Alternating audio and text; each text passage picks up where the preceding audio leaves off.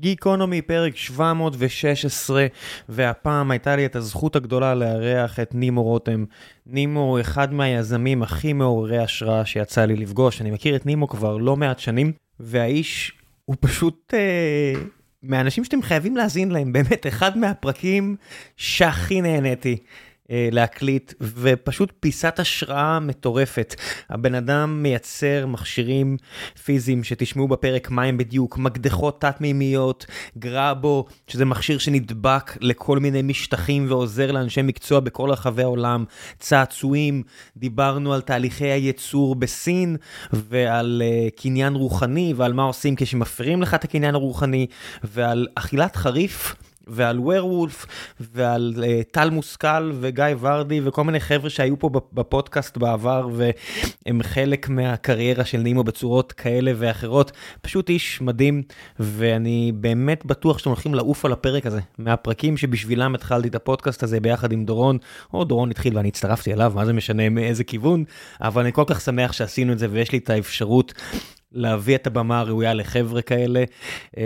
איזה כיף. ולפני שנגיע לפרק עצמו, אני רוצה לספר לכם על נותני החסות שלנו, והפעם אלו יזמים אחרים שאני מאוד מעריך, ואלו שלמה קרמר וגור שץ, שאחראים לאחת מחברות הסטארט-אפ הכי מבטיחות בישראל, Cato Networks. אז אולי אתם זוכרים את גור מהפרק שהקלטתי עמו פה בגיקונומי, שבו הוא הסביר בדיוק עד כמה החזון של Cato Networks מרשים ורחב, ואם אתם לא מבינים בדיוק מה הם עושים, אז אפשר להגיד שאם אפל גרמו לכם לזרוק לפח את המצלמה, ה-GPS וה-MP3, ואפילו את הדף והעט, ונטפליקס העלתה לענן את כל התוכן וקברה את בלוקבאסטר, אז Cato Networks עושה מהפכות בסדר הגודל הזה בעולם רשתות אבטחת המידע.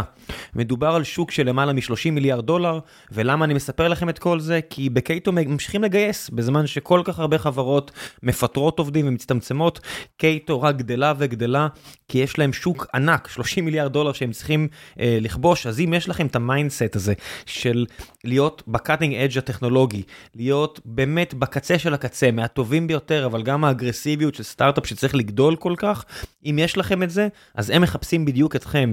אם אתם באמת מוכנים להתחרות בחברות כמו פאולו אלטו, AT&T וסיסקו, אז זו בדיוק החברה עבורכם. אני אספר לכם עוד קצת עליהם בהפסקת הפרסומת הבאה, אבל אני בעיקר ממליץ לכם להאזין לפרק עם גור שץ ולהבין למה זו באמת אחת מחברות הסטארט-אפ הכי מוערכות ומסקרנות שיש היום בארץ בשווי של מיליארדי דולרים, אבל לפני שנגיע להפסקת הפרסומת הבאה, בואו נתחיל את הפרק עם נימו רותם, גיקונומי 716, מקווה שתהנו.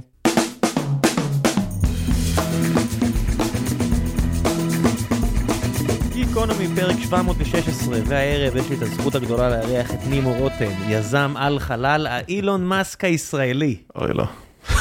למה? יש לך זמן. אה, כן, אני יודע, אבל אילון מאסק אפשר להשוות לאנשים אחרים, אבל בסדר. מה, מה, מה, אני יכול לחשוב על אה, מישהו שאוהב שואבי אבק באנגליה, שהייתי יכול אה, להשוות אותך אליו. אוקיי, אוקיי. זה מתחמם, זה יותר טוב? אה, שואבי אבק באנגליה, מי, על מי אתה חושב? כן, מה, מה לא יודע, מה, מה מותג שואבי אבק הכי... אה, אה, הובר? דייסון, דייסון. דייסון. שמעת פעם? כן, שמעתי פה ושם על דייסון. כן, הוא נראה לי, הוא נראה לי איש מעניין. הוא סופר מעניין, גם מה שהם עושים טכנולוגית מעניין בדייסון. כן, זה, זה, זה פשוט דברים מגניבים לאללה, ואתה פשוט קולט בן אדם שהוא מייקר בנשמה שלו. כן, יצא לנו לעשות reverse engineering לחלק מהמוצרים שלהם, לראות איך המנועים שלהם עובדים, משהו ממש ברמה אחרת. איך הגעת למצב שאתה עושה reverse engineering לדייסון? אה, תראה, חלק מהדברים שאני מתעסק בהם זה ואקיום, לא ואקיום לניקוי, אבל אה, אנחנו בתחום של אה, בנייה וציודי הרמה, אחד מהמוצרים שלי זה, זה ואקום. אז אחד מהמוצרים העתידיים יהיה לו מנוע דומה. לא, זה לא העתק של דייסון, אבל היינו צריכים להבין איך המנוע שם עובד, מנוע שמגיע ל-100,000 RPM. רגע, אבל מעניינת. שואב של דייסון עושה איזשהו suction uh, כזה, זאת אומרת, הוא צריך ליצור בעצם את ה... אה, ועם זה אתה יכול לעשות את הוואקיום, את, ה, את ה, אותו אפקט כן, בעצם? עשינו את ה-reverse engineering למנוע הספציפי שמשתמשים, לא לכל המערכת. של היניקה לא... של האוויר? בדיוק, יש שם impeller פנימי, שמסתובב ב-100,000 RPM ומייצר בעצם אה, יניקה בספיקה מאוד גבוהה ולחץ יותר גבוה משואבים אחרים. אה, טכנולוגיה מעניינת. זה מוצר שעדיין לא משתלב בליין הקיים, אבל אה, בשלב הבא יש לנו איזשהו מוצר שצריך את הספיקה הגבוהה יותר. עד כמה קשה לעשות reverse engineering למוצרים כאלו, למוצרי קונסומר כאלו? זה לא מאוד קשה, מה שקשה זה השלב, זאת אומרת, את ה-reverse engineering ולהבין מה עשו שם, בדרך כלל אפשר לעשות יחסית בקלות, אבל מה שמסובך זה אחר כך להרים ליין ייצור, וא', להבין גם מה מותר לעשות ומה אסור מבחינת IP, ומה אנחנו מסוגלים לעשות מבחינת ייצור, ולהרים את הליין של הייצור, ולאשכרה לייצר משהו שעומד בטולרנסים, בסטנדרטים, לא מתפרק, מתחמם. זה החלק היותר מסובך. עד כמה מורכב למשל אם אתה מסתכל כזה למשל על שואב אבק כזה דייסוני כזה, אתה יודע כל הליינים האחרונים שלהם, אתה מסתכל על דבר כזה מעבר להתרשמות מפיסת הנדסה מגניבה לגמרי, אתה מסתכל על זה בתור אה, יזם ומהנדס, אם מה שאני מביא לך מספיק תקציב אתה יכול לעשות כזה בסין? כן, זה השאלה אם לעשות באותה איכות, באותה רמה, באותו מחיר, בשביל להגיע למחיר ולרמה של דייסון צריך scale, צריך economy of scale שיצדיק את זה.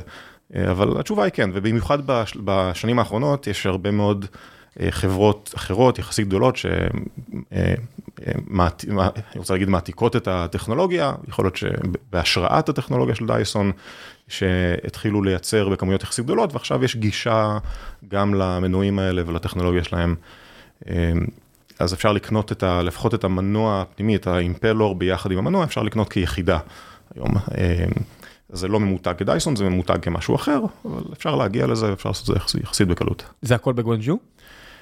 זה מפוזר בסין, ספציפית אני נמצא במפעלים שלי נמצאים בחווייג'ו ובשנזן.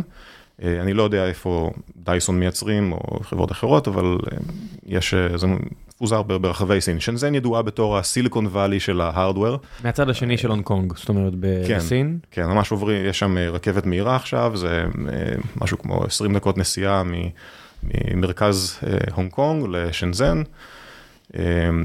מאוד, מאוד פשוט שם כל התחבורה הציבורית, ממש נוח.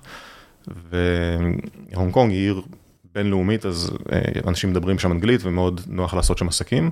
ושנזן ידועה בתור הסיליקון וואלי של ההארדוור, ויש שם הרבה מאוד, יש אקו סיסטם מתקדם מאוד. כמה מפעלים, נגיד אתה עכשיו, אתה יודע, ואני יודע שאתה שם כבר יותר מעשר שנים, נכון?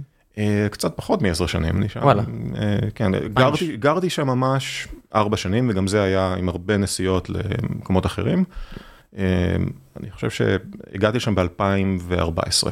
2014, אוקיי, זכרתי 12 שקמנו את אפיסל, אבל אוקיי, אז 14, אתה שם, מהזמן שהגעת, זאת אומרת, מה, צצו פשוט אין סוף מפעלים, איך בוחרים נגיד פס ייצור? זאת אומרת, אם אתה צריך עכשיו ליצור, נגיד אתה רוצה עכשיו גראבו כזה, ותכף נגיע לגראבו, או אם אנחנו מדברים על הדוגמה של התחליף דייסון, אתה צריך פס ייצור חדש, או שאתה פשוט מתלבש על אחד קיים? זאת אומרת, באיזה כמויות של ייצור בכלל אפשר להתחיל לעבוד? נניח בדוגמה שהבאנו של reverse engineering לדייסון כזה. כן, אז זה משתנה ממוצר למוצר מן הסתם. במקרה שלנו, אנחנו חברה בגראבו חיה די מוזרה, כי רוב החברות, רוב המותגים, חברות שהן מחזיקות במותג שלהם, מפתחות מוצר, רוב החברות האלה לא מייצרות בעצמן ולא פותחות מפעל בסין. בדרך כלל מגיעים לאיזשהו מפעל של OEM, עושים איתו איזשהו קשר. OEM למי שלא מכיר? OEM זה בעצם מפעל שמייצר עבור מותגים, הוא מפעל שעושה white label, white label זה כאילו... מוצר מדבקה. בדיוק, אתה מחליף מדבקה וזה, מוצ... כן. וזה הפך להיות מוצר של מישהו אחר. אז זה מפעלים שכל, שכל מה שהם עושים זה ייצור, ויש כאלה הרבה בסין, יש מפעלים של אינטגרציה, לצורך העניין פוקסקון זה סוג של OEM, זה סוג של מפעל שמייצר אייפונים. אז למי שדואג שאם אתם מגיעים, מקבלים מוצר ממפעל כזה שהאיכות לא מספיק גבוהה, אני מניח שאתם מכירים באייפון בתור מוצר, כמוצר פרימיום, איכות גבוהה, אז יש מוצרים באיכות גבוהה, פרימיום כמפעלי OEM בשנזן ושאר המקומות. כן, כן, המוצר שידוע בתור המוצר באיכות סופר גבוהה, אייפון, ויש, תראה, יש היום אפילו גם מותגים שיצאו מסין, למשל DJI בעולם הרחפנים. גם אימפריה. המותג, זה אימפריה, הם שולטים לחלוטין 70 אחוז מהשוק לעניות דעתי. משהו כזה, כן, הם, והם גם, גם התחילו את זה, זה לא, לא שתגיד שהם כאילו מעתיקו וגדלו, הם ממש יצרו את הקטגוריה. והם גם מייצרים בעצמם וגם המותג שייך להם. אז אנחנו חברה שמחזיקה גם במותג, זאת אומרת אנחנו גם חושבים על הרעיון, מפתחים תאבי טיפוס, מחזיקים במותג, וקרה שגם הגעתי לסין, ומתוך אילוץ נאלצתי גם לייצר בעצמי. עצור, למה? למה? כי המוצר הראשון שממש התחלתי לייצר בעצמי היה מוצר יחסית נישתי. זה, היה, זה, זה בעצם ליין של כלי עבודה תת-מימיים.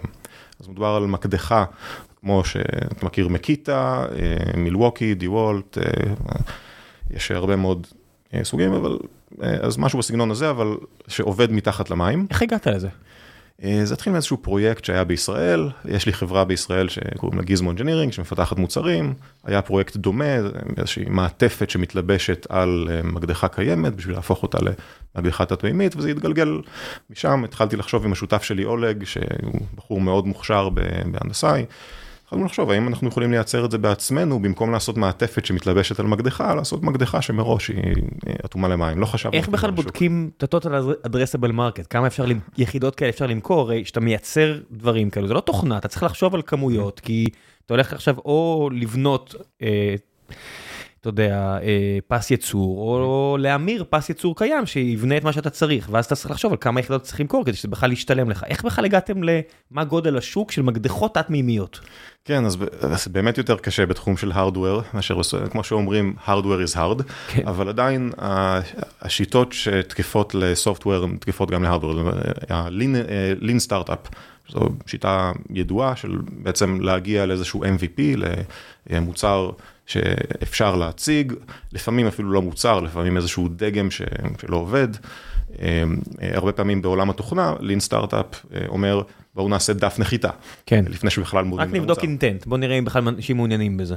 כן, אז במקרה שלנו בנינו אב טיפוס, זה לא היה אב טיפוס מושלם, זה היה אב טיפוס שהרכבתי בעצמי, זה משהו שלא מוכן לחלוטין לייצור המוני. ונסעתי ל trade show, trade show שנקרא SPATEX באנגליה. שלעולם הבריכות, כל המוצרים שהם סביב עולם הבריכות שחייה, ספא וכדומה. אוקיי, okay, אז אתה מגיע לשם, מוקף בכל מיני ג'ון וברי, בני 50, שרק רוצים לסיים את היום כדי ללכת לשתות ארבע כוסות וויסקי, ואתה כן. מוציא מהמזוודה שלך מקדחה עם ציפוי, מה שיכול אתה יכול להפעיל אותה מתחת למים. כן, זו הייתה מקדחה שממש בנינו, זאת אומרת מחלקים קומפוננטות קיימות, אז לקחנו מן הסתם מנוע שקיים, לא ייצרנו את המנוע, לא ייצרנו את הסוללה, אבל יתר המקדחה זה היה ממש ייצור עצמי שלנו, שאת האבי טיפוס עושים בשיטת ייצור אחרת מאשר הייצור ההמוני. ייצור ההמוני זה בדרך כלל תבניות ומכינים פס ייצור. פה מדובר על לעשות בדרך כלל ב-CNC, לפעמים אפילו חלקים בהדפסה תלת-ממדית. אז אני מגיע לכנס הזה אפילו בלי ביטן, בדרך כלל חברות משלמות כסף על ביטן ומציגות את המוצרים, פה זה היה ממש לבדוק את האינטנט, כמו שאמרת. ואתה מסתובב כאילו ביד עם מקדחה ומדי פעם לוחץ על הכפתור. ממש ככה. לפני שהגעתי לשם גם ניסיתי כמובן ליצור קשר עם כל מיני חברות שהיו שם והודעתי מראש אני מגיע ורוצה להציג להם, להראות להם משהו מעניין. וכן, הסתובבתי עם המקדחה ביד, וזה משך הרבה תשומת לב. כשאתה יודע, אתה לוקח מקדחה וניגש לאיזשהו ביטן, ומכניס להם את זה לתוך המים, ל...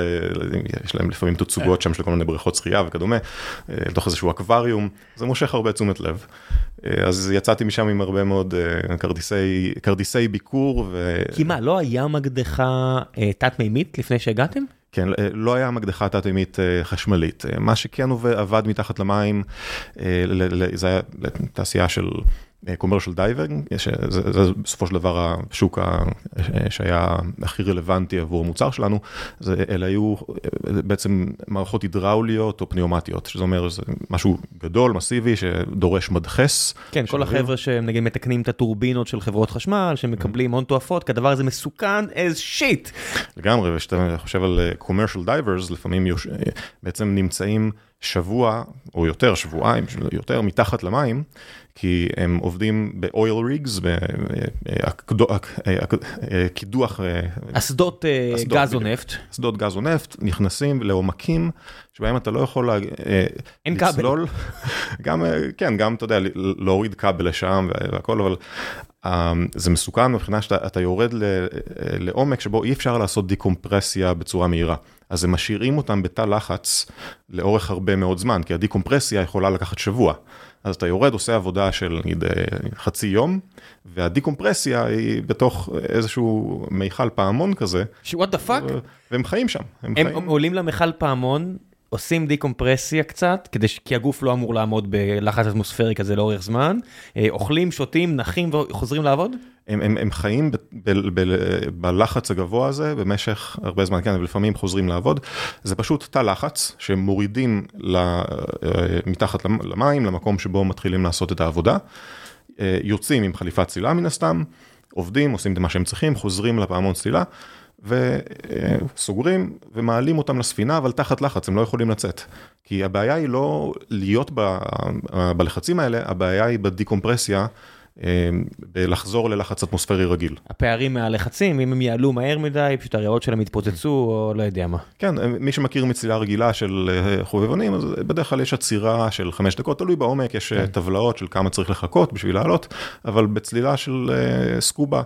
רגילה, מדובר על עומקים של עד 30 מטר אמ, ותקופות ופרקי זמן קצרים. אז פה הם יכולים לרדת ל-200 מטר, 300 מטר, לפעמים יותר, התערובות שהם... אה, שהם, שהם שואפים זה לא אוויר, זה, זה, זה תערובת של הליום עם אה, חמצן, כי אה, חנקן הופך להיות אה, רעיל בלחץ מסוים, אז זה משהו מאוד מורכב, ובשביל להחזיר אותם ללחץ אטמוספרי רגיל, אם לסקובה דייבר לוקח נגיד חמש דקות, פה הדיקומפרסיה יכולה לקחת כמה ימים. ומה הכלים שבהם הם משתמשים? מפלצות יש... ענקיות כאלה הידראוליות? אז יש גם את העבודות הגדולות עם, ה, עם צוללות, עם מערכות הידראוליות. אנחנו נמצאים בתחום של כלי עבודה ידניים. כלי עבודה כמו מסורים, grinders, מקדחות, אז אם צריך לקדוח חור מתחת למים, להבריג, impact drivers, לפעמים יש bolts ו nuts שצריכים פשוט, פשוט לעשות את הרכבות מתחת למים, זה ממש בנייה לכל דבר. אתם מייעדים גם לריגס האלה או רק לבריכות, אתה יודע, גובה, מעט מים? לא, דווקא השוק העיקרי שלנו כרגע זה, זה השוק הזה. רגע, זה אותו מוצר? זאת אומרת, זה אותו מוצר. כן. אותו מוצר מיועד לעבוד בלחץ אטמוספרי כזה גבוה לעומת כלום בפיתה בבריכה? כן, כי מה שיפה זה שמה שמשנה פה זה הדלתא של הלחץ, לא הטוטל לחץ. זאת אומרת, אם אתה יורד ל-100 מטר, הלחץ הוא 10 אטמוספרות, יש, יש יכולת פשוט להגביר את הלחץ בתוך הכלי. ואז זה בעצם לא משנה אתה מאזן אותו לגמרי. אתה מאזן אותו, בדיוק. כן, אתה מאזן אותו ככה שהלחץ בתוך הכלי יהיה גבוה יותר מהלחץ של הסביבה. ואני מניח שמכניקה כזו מייקרת מאוד את, ה... את הכלי, ואז מי שרק מתקין בריכות בהוליווד ורק רוצה לעשות, לא יודע, בריכה של חמישה מטר, נשמע לי מטורף לבריכה, אבל נניח בריכה מפוארת כזאת עם חמישה מטרים, ורק רוצה לוודא, לא יודע מה, שהכל בסדר ויש לו כמה כלים. הוא יקנה כלי כמו שלך? כן, אז יש לנו גרסה קצת יותר זולה okay. אוקיי. למתקיני בריכות, שזה גם אה, עוד חלק מהשוק. זה גם נישה, זאת אומרת, הנישה של הצוללנים היא, היא קטנה. הנישה של המתקיני בריכות היא קצת יותר גדולה, ויש מוצר שהוא מותאם אליהם. איך הגעת לזה לכל הרוחות? לימון, אני לא ירדתי מזה.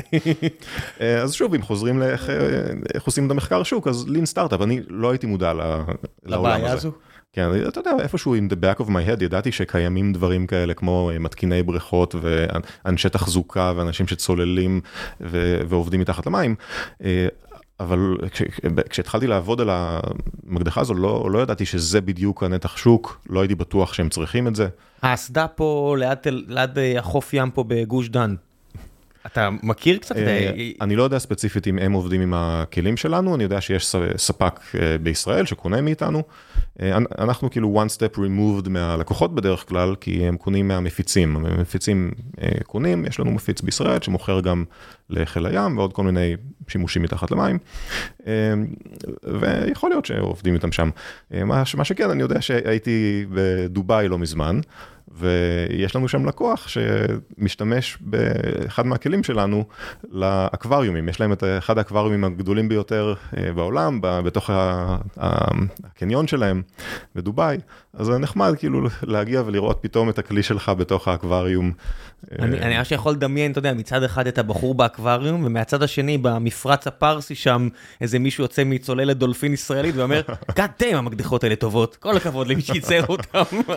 אה, אז גם שימושים כאלה יש. כן, אני מתאר לעצמי, אבל איך, אוקיי, אז נכנסת לנישה הזאתי, והוספתם עוד ועוד uh, כלים לארסנל. כן. אני זוכר שהיה לך מלא דברים סביב IP וייצור, אתה יודע, יש לי כזה פרגמנטס משיחות לאורך השנים. מה, כן. תוך כמה זמן הגעת לקטלוג של מוצרים? אמ, זה לקח, זה לקח כמה שנים, זאת אומרת המוצר הראשון, אה, מהרגע שבניתי אב טיפוס, אה, אה, עובד והלכתי והבנתי שאוקיי, יש פה משהו, יש דרישה עד לממש פס ייצור והמוצרים שאפשר לשלוח ללקוחות, לדעתי לקח שנה וחצי, שזה מאוד מהיר. תום השנה וחצי כבר יש לך מוצר שמגיע בקופסה עם חוברת הדרכה ועם אחריות ונמכר בכל העולם? כן, אחרי שנה וחצי זה עדיין לא היה בכל העולם, זה היה כמה לקוחות ראשונים באנגליה, בארצות הברית, כמה כאלה שעשו מין pre-orders, או לפחות רשימת המתנה. אז כבר ידענו מראש שיש איזושהי דרישה שלפחות תיתן לנו, תכסה קצת את העלות של התבניות וכדומה. ומשם זה לאט לאט התפתח, פתאום מישהו אומר, אוקיי, המקדחה מאוד נחמדה, אבל אני צריך impact driver. אז עובדים. מה זה impact driver? impact driver זה כמו מקדחה, אבל הוא, הוא נותן מכות בסיבוב, הוא מאפשר בעצם להדק או, או להוציא ברגים ואומים ש, שצריך להדק מאוד חזק. בעצם עם מקדחה אתה צריך להחזיק את, ה, את ה torque, את המומנט, עם היד, וזה בעייתי, במיוחד אם אתה במים, כי במים, אתה יודע, אתה, ה torque יסובב אותך בתוך המים. אז impact driver נותן מכות, זה כמו, זה כמו פטישון, זה כמו מקדחת פטישון, אבל פטישון דופק קדימה, ו impact דופק לה, בסיבוב. אני לא מבין, לא יושבים חבר'ה בגרמניה, לא יודע מה, איפה שלא, ה headquarter של בוש, רואים את מה שאתה עושה ואומרים, רגע, למה לנו אין את זה בקטלוג? אז ספציפית עם כלים תת-מימיים, אני חושב שמה שמגן עלינו הכי טוב זה עצם זה שזה כל כך נישה. כי מי שיושב בבוש, סטנלי בלק אנד דגר, שאנחנו היום עובדים איתם על כלים אחרים לגמרי, אבל בחברות הגדולות, הם צריכים... להיכנס לנישות, כן, לא שווה להם בכלל להיכנס לשווקים שבהם להערכתי יש אולי בכל העולם מבחינת commercial divers אולי 40 אלף, 50 אלף אנשים שזו העבודה שלהם. מתקיני בריכות יש יותר, יש סדר גודל של 11. כמה אחריות אתה מביא על יחידה כזו? יש אחריות של שנה, שנה וחצי. שנה וחצי, אוקיי. כן. עוד שלוש שנים תקנו חדש, לא צריך להגזים פה, זה לא נכון. מעיל פטגוניה, אתה לא מקבלים פה כל החיים. לא, לגמרי, כן, זה, לא, זה גם משהו שעובד במי מלח וסביבה קורוסיבית. כן, הרבה בלאי.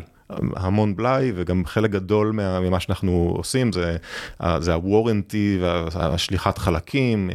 כל הראשים למיניהם והכל? כן, יש הרבה חלקים שמתבלים שצריך לעשות להם maintenance אחת לתקופה. זה חלקים שונים ממקדחה רגילה? בגלל כל העובדה שיש מי מלח והכל, כל הקורוזיה והכל? החלקים הפנימיים מאוד דומים, יש חלקים שהם ממש אחד לאחד כמו מקדחות רגילות, אז המנוע למשל זה רכיב סטנדרטי, הסוללות, אנחנו לא מייצרים מן הסתם סוללות ליתיום פולימר, ליתיום איון, אז... אני מניח שזה סטנדרט לגמרי. כן, זה לגמרי סטנדרט. רוצה שגם המטען יהיה סטנדרטי, אתה יודע, לא צריך שנקנות ממך הכל. כן, מטען דווקא עשינו בעצמנו.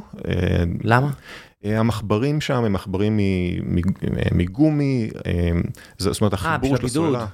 כן, צריך, צריך שהסוללה תוכל להתנתק ולהתחבר, ואז היה צריך לתכנן שם איזשהו מחבר שהוא לא סטנדרטי, אז דווקא את המטען כן היינו צריכים לעשות, אבל הרבה מהחלקים הם חלקים סטנדרטיים, כמו שוב הסוללות וכדומה.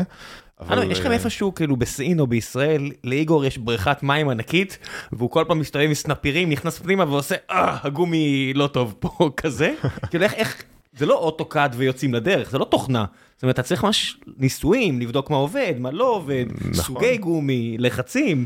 tell me about it, כן, זה, ספר, ספר. זה, זה המון, הסיבה שזה לוקח הרבה זמן וגם אחרי שיוצאים לשוק העבודה לא מסתיימת, כי אתה יודע, אתה יוצא עם מוצר אחד ולמרות כל הניסויים וכל הבדיקות שעושים לפני כן, יש דברים שמגלים אחרי שמוציאים את המוצר לשוק, ואז צריך או לשפר בגרסה הבאה, אם הבעיה היא קשה, אז לפעמים צריכים לעשות recall, לפעמים צריכים למצוא פתרונות שאפשר לפתור עם איזשהו kit ששולחים ללקוח, יכול, או לפחות ל distributor האזורי, והוא יכול בעצמו להחליף, עושים שיפורים ושינויים.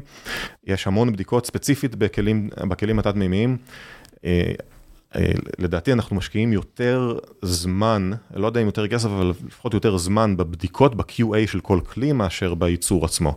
כי אחרי שמייצרים כל תת הרכבה, צריך דבר ראשון לבדוק את התתי הרכבות, יש בדיקה של QA של ה... בכלל של, של החומרי גלם שמגיעים אלינו למפעל, אחר כך יש בדיקה של התתי הרכבות, זה אלקטרוניקה, PCB, מכניסים לאיזשהו ג'יג, בודקים שהכל עובד, ואחר כך כשעושים את כל ההרכבות צריכים לבדוק שזה אטום. תנור גדול, מקרר גדול, בריכה גדולה. יש מיכל לחץ, שפשוט מכניסים אליו אינדיבידואלית כל כלי. וממש כל כלי זאת אומרת כל כלי שיוצא מהמפעל שלכם עובר את הבדיקה הזאת שחס וחלילה לא יהיה dead on arrival.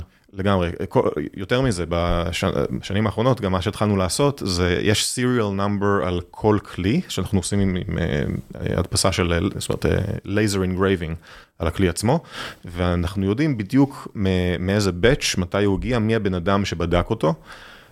ואפשר לחזור בעצם אחורה ולראות אם הייתה איזושהי בעיה שלקוח מדווח עליה, אז יש לנו את כל הפרטים על מתי זה יוצר, איזה ספק הביא לנו את הסוללה הספציפית, את ה-screws, את החומר גלם ל die casting של האלומיניום, המוצר עצמו עשוי מאלומיניום בניגוד למקדחות רגילות וכלים רגילים שעשויים מפלסטיק. למה? זה בעיקר בגלל heat dissipation, פלסטיק הוא חומר מבודד. ופה במקדחה רגילה אין בעיה לסלק את החום מהחלק הפנימי של המקדחה. כי אתה פשוט באוויר בחדר. בדיוק. כן. אתה פשוט תניח אותה, תתקרר, תחזור לעבוד, לך שתה קפה, תחזור. כן, וזה גם convection, זאת אומרת האוויר נכנס ויוצא, אז אתה יכול ממש פיזית להוציא את החום ביחד עם האוויר. פה מדובר על מקדחה סגורה ומבודדת, אז ההיט עובר בקונדקשן. הולכה של חום, ובעצם תחשבו שכדי לבודד את זה מהמים, כל המנוע בעצם נגיד בבועה כלשהי, ואז בעצם כל החום נאגר פנימה. לא תטפל בזה, זה יימס מהר מאוד. בדיוק, ואז נכנסים לכל מיני טכנולוגיות שדומות לאיך שאתה מסלק חום מ-CPU למשל. יש משחה טרמית וצריך לשים שם heat sink, כל מיני דרכים לוודא שהמערכות עובדות לאורך זמן, זה דברים שלומדים. כמה פטנטים בינך לבין איגור יש היום? אולג. אולג, סליחה. יש הרבה, אבל האמת שלא בתחום של הכלים התת-מימיים. יש על גראבו ויש על... לא, חכה, תכף נגיע לגראבו. אז דווקא בכלים התת-מימיים אין לנו בכלל פטנטים. איך זה יכול להיות? מה שמגן עלינו שם זה עצם העובדה שמי שרוצה, השוק הוא קטן, אתה יודע, כשאני אומר שוק קטן, עדיין מדבר פה על כמה מיליוני דולרים בשנה של מכירות, שזה כן, זה שוק קטן. ברור, זה שוק קטן, כי המשכורת של האקזקיוטיב שרק יוביל את הדבר הזה, זה המיליוני דולרים האלה, ואין שום היגיון בזה. בדיוק, בדיוק. ובשביל עכשיו להתחרות בנו, בגלל שאנחנו נמצא, אתה יודע, אנחנו היחידים שעושים כלים חשמליים תת-מימיים, מי שירצה להתחרות בנו יצטרך לאכול הרבה חצץ בשביל להעתיק ולעשות reverse engineering למוצרים שלנו ולפתוח פס ייצור ולשכנע את, ה, את הלקוחות שלנו שהמוצר שלו הוא הרבה יותר טוב, הרבה יותר זול. אז המוט שלנו, מה שמגן עלינו בתור ביזנס ספציפית במוצרים האלה, זה עצם זה שזה שוק נישתי, מאוד קשה לבנות את המוצרים האלה ויש שם הרבה מאוד ידע. שהוא פנימית נצבר עם הזמן ועם השנים. זאת אומרת, אני שומע דבר כזה ואני אומר, החוליה הכי חלשה בשרשרת הזו זה לא אתה ואולג שאתם שותפים, זה אחלה, אלא מי שמנהל לך את המפעל בשנזן, ואז אני נזכר שאתה דובר סינית ובוחר את האנשים שלך היטב. אני לא דובר סינית, אני יודע להגיד כמה מילים. שמעתי אותך מדבר סינית. אני יודע להגיד כמה מילים פה ושם, אבל כן, אני חושב שהמזל הכי גדול שלי היה שמצאתי אנשים ממש טובים בסין. שהם עובדים שלך, הם לא... כן, הם עובדים. כאילו עובדים איתך, זה לא שכירי חרב כל פעם. כן, כן, לגמרי, הם עובדים של החברה, אנחנו פתחנו חברת אם בהונג קונג, ושני המפעלים. למה הונג קונג? יותר קל. זה הדלוור שלהם? כן, בדיוק, זה הדלוור שלהם, יותר קל מבחינת זר שמגיע לשם וצריך להתעסק עם כל הבירוקרטיה ולפתוח חשבון בנק וכדומה.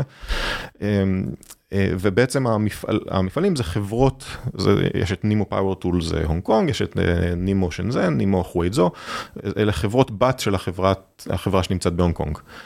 ומי שמנהל את כל האופרציה בסין, את שני המפעלים בעצם, זו בחורה בשם קופי, שהיא אה, פשוט אה, תותחית על. אה, היא העובדת הראשונה שפגשתי כשהגעתי אה, לסין, העובדת הראשונה שמצאתי, זאת אומרת, אה, פגשתי הרבה, אבל הראשונה שהתחלתי לעבוד איתה. איך, איך, אתה מתחיל לראיין, וזה משהו כמו, בסטרים האלה יש לנו עובדים סינים, וזה קשה. זאת אומרת, הם אחלה חבר'ה, אם הם שומעים את זה, אני אוהב את כולכם, אבל זה, הפערי תרבות הם גדולים. זאת אומרת, היו לי כבר פגישות, כל מיני תאגידים גדולים שאתם יכולים לדמיין, סינים. והם בפגישה, ואז באמצע הפגישה הם עוברים לדבר סינית אחד עם השני, ואני כזה בשקט עושה אוקוורד, מה אתם אומרים שם? כן, אז היום אתה יכול כבר לשים את התוכנת AI של כן, OpenAI, כמו וויספר, וכן, כן. אה, כן, זה- השפה זה המחסום הכי גדול מן הסתם. אבל אה, התרבות, זה לא רק שפה, הרי זה נכון. פרוקסי לתרבות שהיא שונה מאוד משלנו. אז את, ה, את התרבות, אני הייתי צריך להסתגל יותר לתרבות, כי אתה לא תשנה את אה, סין. אה, ברור ואת- שלא, לא אתה, לא אני. לא אתה, לא אני וגם לא כל המערב, והסינים, אה, הם מספיק- הם מספיק גדולים וחזקים כן. עכשיו מכדי שאף אחד לא יכופף אותם יותר. יש מספיק מהם, כן. והכלכלה, או השנייה בגודלה או הראשונה בגודלה, תל, תלוי איך מודדים. מה הפתיע אותך נגיד בתחילת הדרך? שהתחלת, מצאת את קופי, אתם יוצאים לדרך, מה מה היא אמרה לך שאתה יודע, "היי, אל תעשה ככה, אל תגיד ככה, זה... אה, דבר ראשון למדתי מהר מאוד לא לדבר על פוליטיקה ולא לדבר על דברים שקשורים להונג קונג, אני מאוד נזהר בדברים כמו, אתה לא יכול להגיד, אני לפחות מנסה לא להגיד, אה, אני מגיע מחר מהונג קונג לסין, כי הונג קונג מבחינתם זה סין.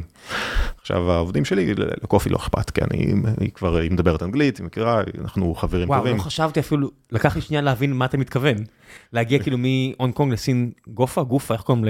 לא יודע איך קוראים למילה הזאת בעברית, ל mainland China. בדיוק, mainland China. כן, כאילו זה באנגלית, אני חושב על זה, ולא הייתי...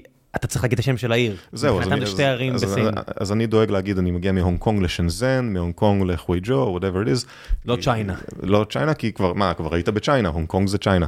מבחינתם גם, אה, גם, גם עוד, אה, עוד מקומות זה צ'יינה. כן, החבר'ה בטיוואן, אל תיבהלו, זה לא יכאב בכלל. כן, זה כן. נושא כאוב למי שנמצא בטיוואן. אה, אז אני, אתה יודע, אני מגיע לשם לעשות, אה, עסקים, אני מנסה לא, לא להתעסק בפוליטיקה הפנימית שלהם. הם מדברים על זה? אה, הם בינם לבין עצמם מדברים על זה הרבה. אבל לא באנגלית. לא באנגלית, ואתה יודע, יש לי קשר היום, יש לי קשר מאוד קרוב עם מי שמנהל, עם קופי וגיא ועוד כמה חבר'ה שהם מנהלים לי שם את, ה, את המשרד, אז איתם אפשר לדבר בצורה פתוחה וגם זה באמת? מעניין הם לא- אותם. לא מפחדים? אה, כן, הם לא, הם לא מפחדים כל עוד זה לא ליד יתר העובדים, כשהם מדברים איתי אז הם מדברים מאוד פתוח. אה, פשוט כי זה מעניין אותם וזה, וזה בסדר. אה, אבל מול העובדים האחרים אנחנו מאוד מאוד נזהרים אה, עם, ה, עם הפוליטיקה.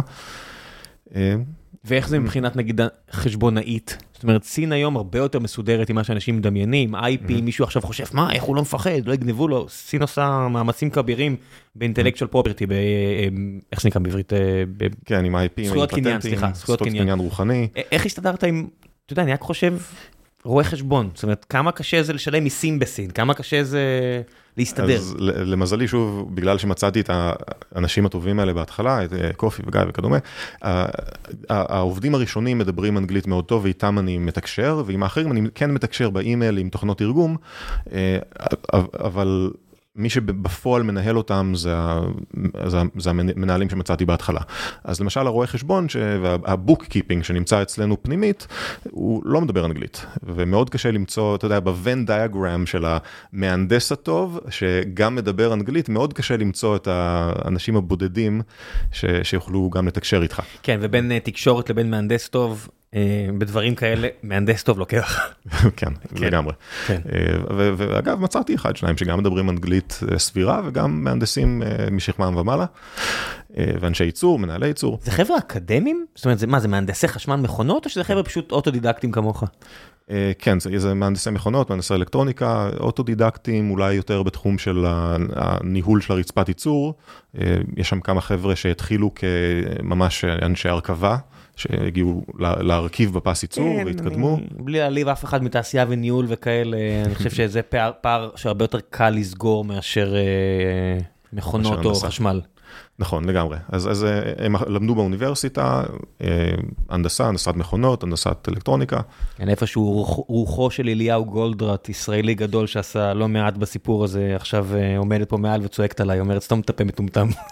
אז בסדר. כן. היו גם ישראלים גדולים גם בתחום הזה של ניהול פסי ייצור ורצפת ייצור. באיזה שלב אה, זה לא מספיק לך ואתה מחליט שאתה רוצה משהו שיהיה בתחנת החלל הבינלאומית?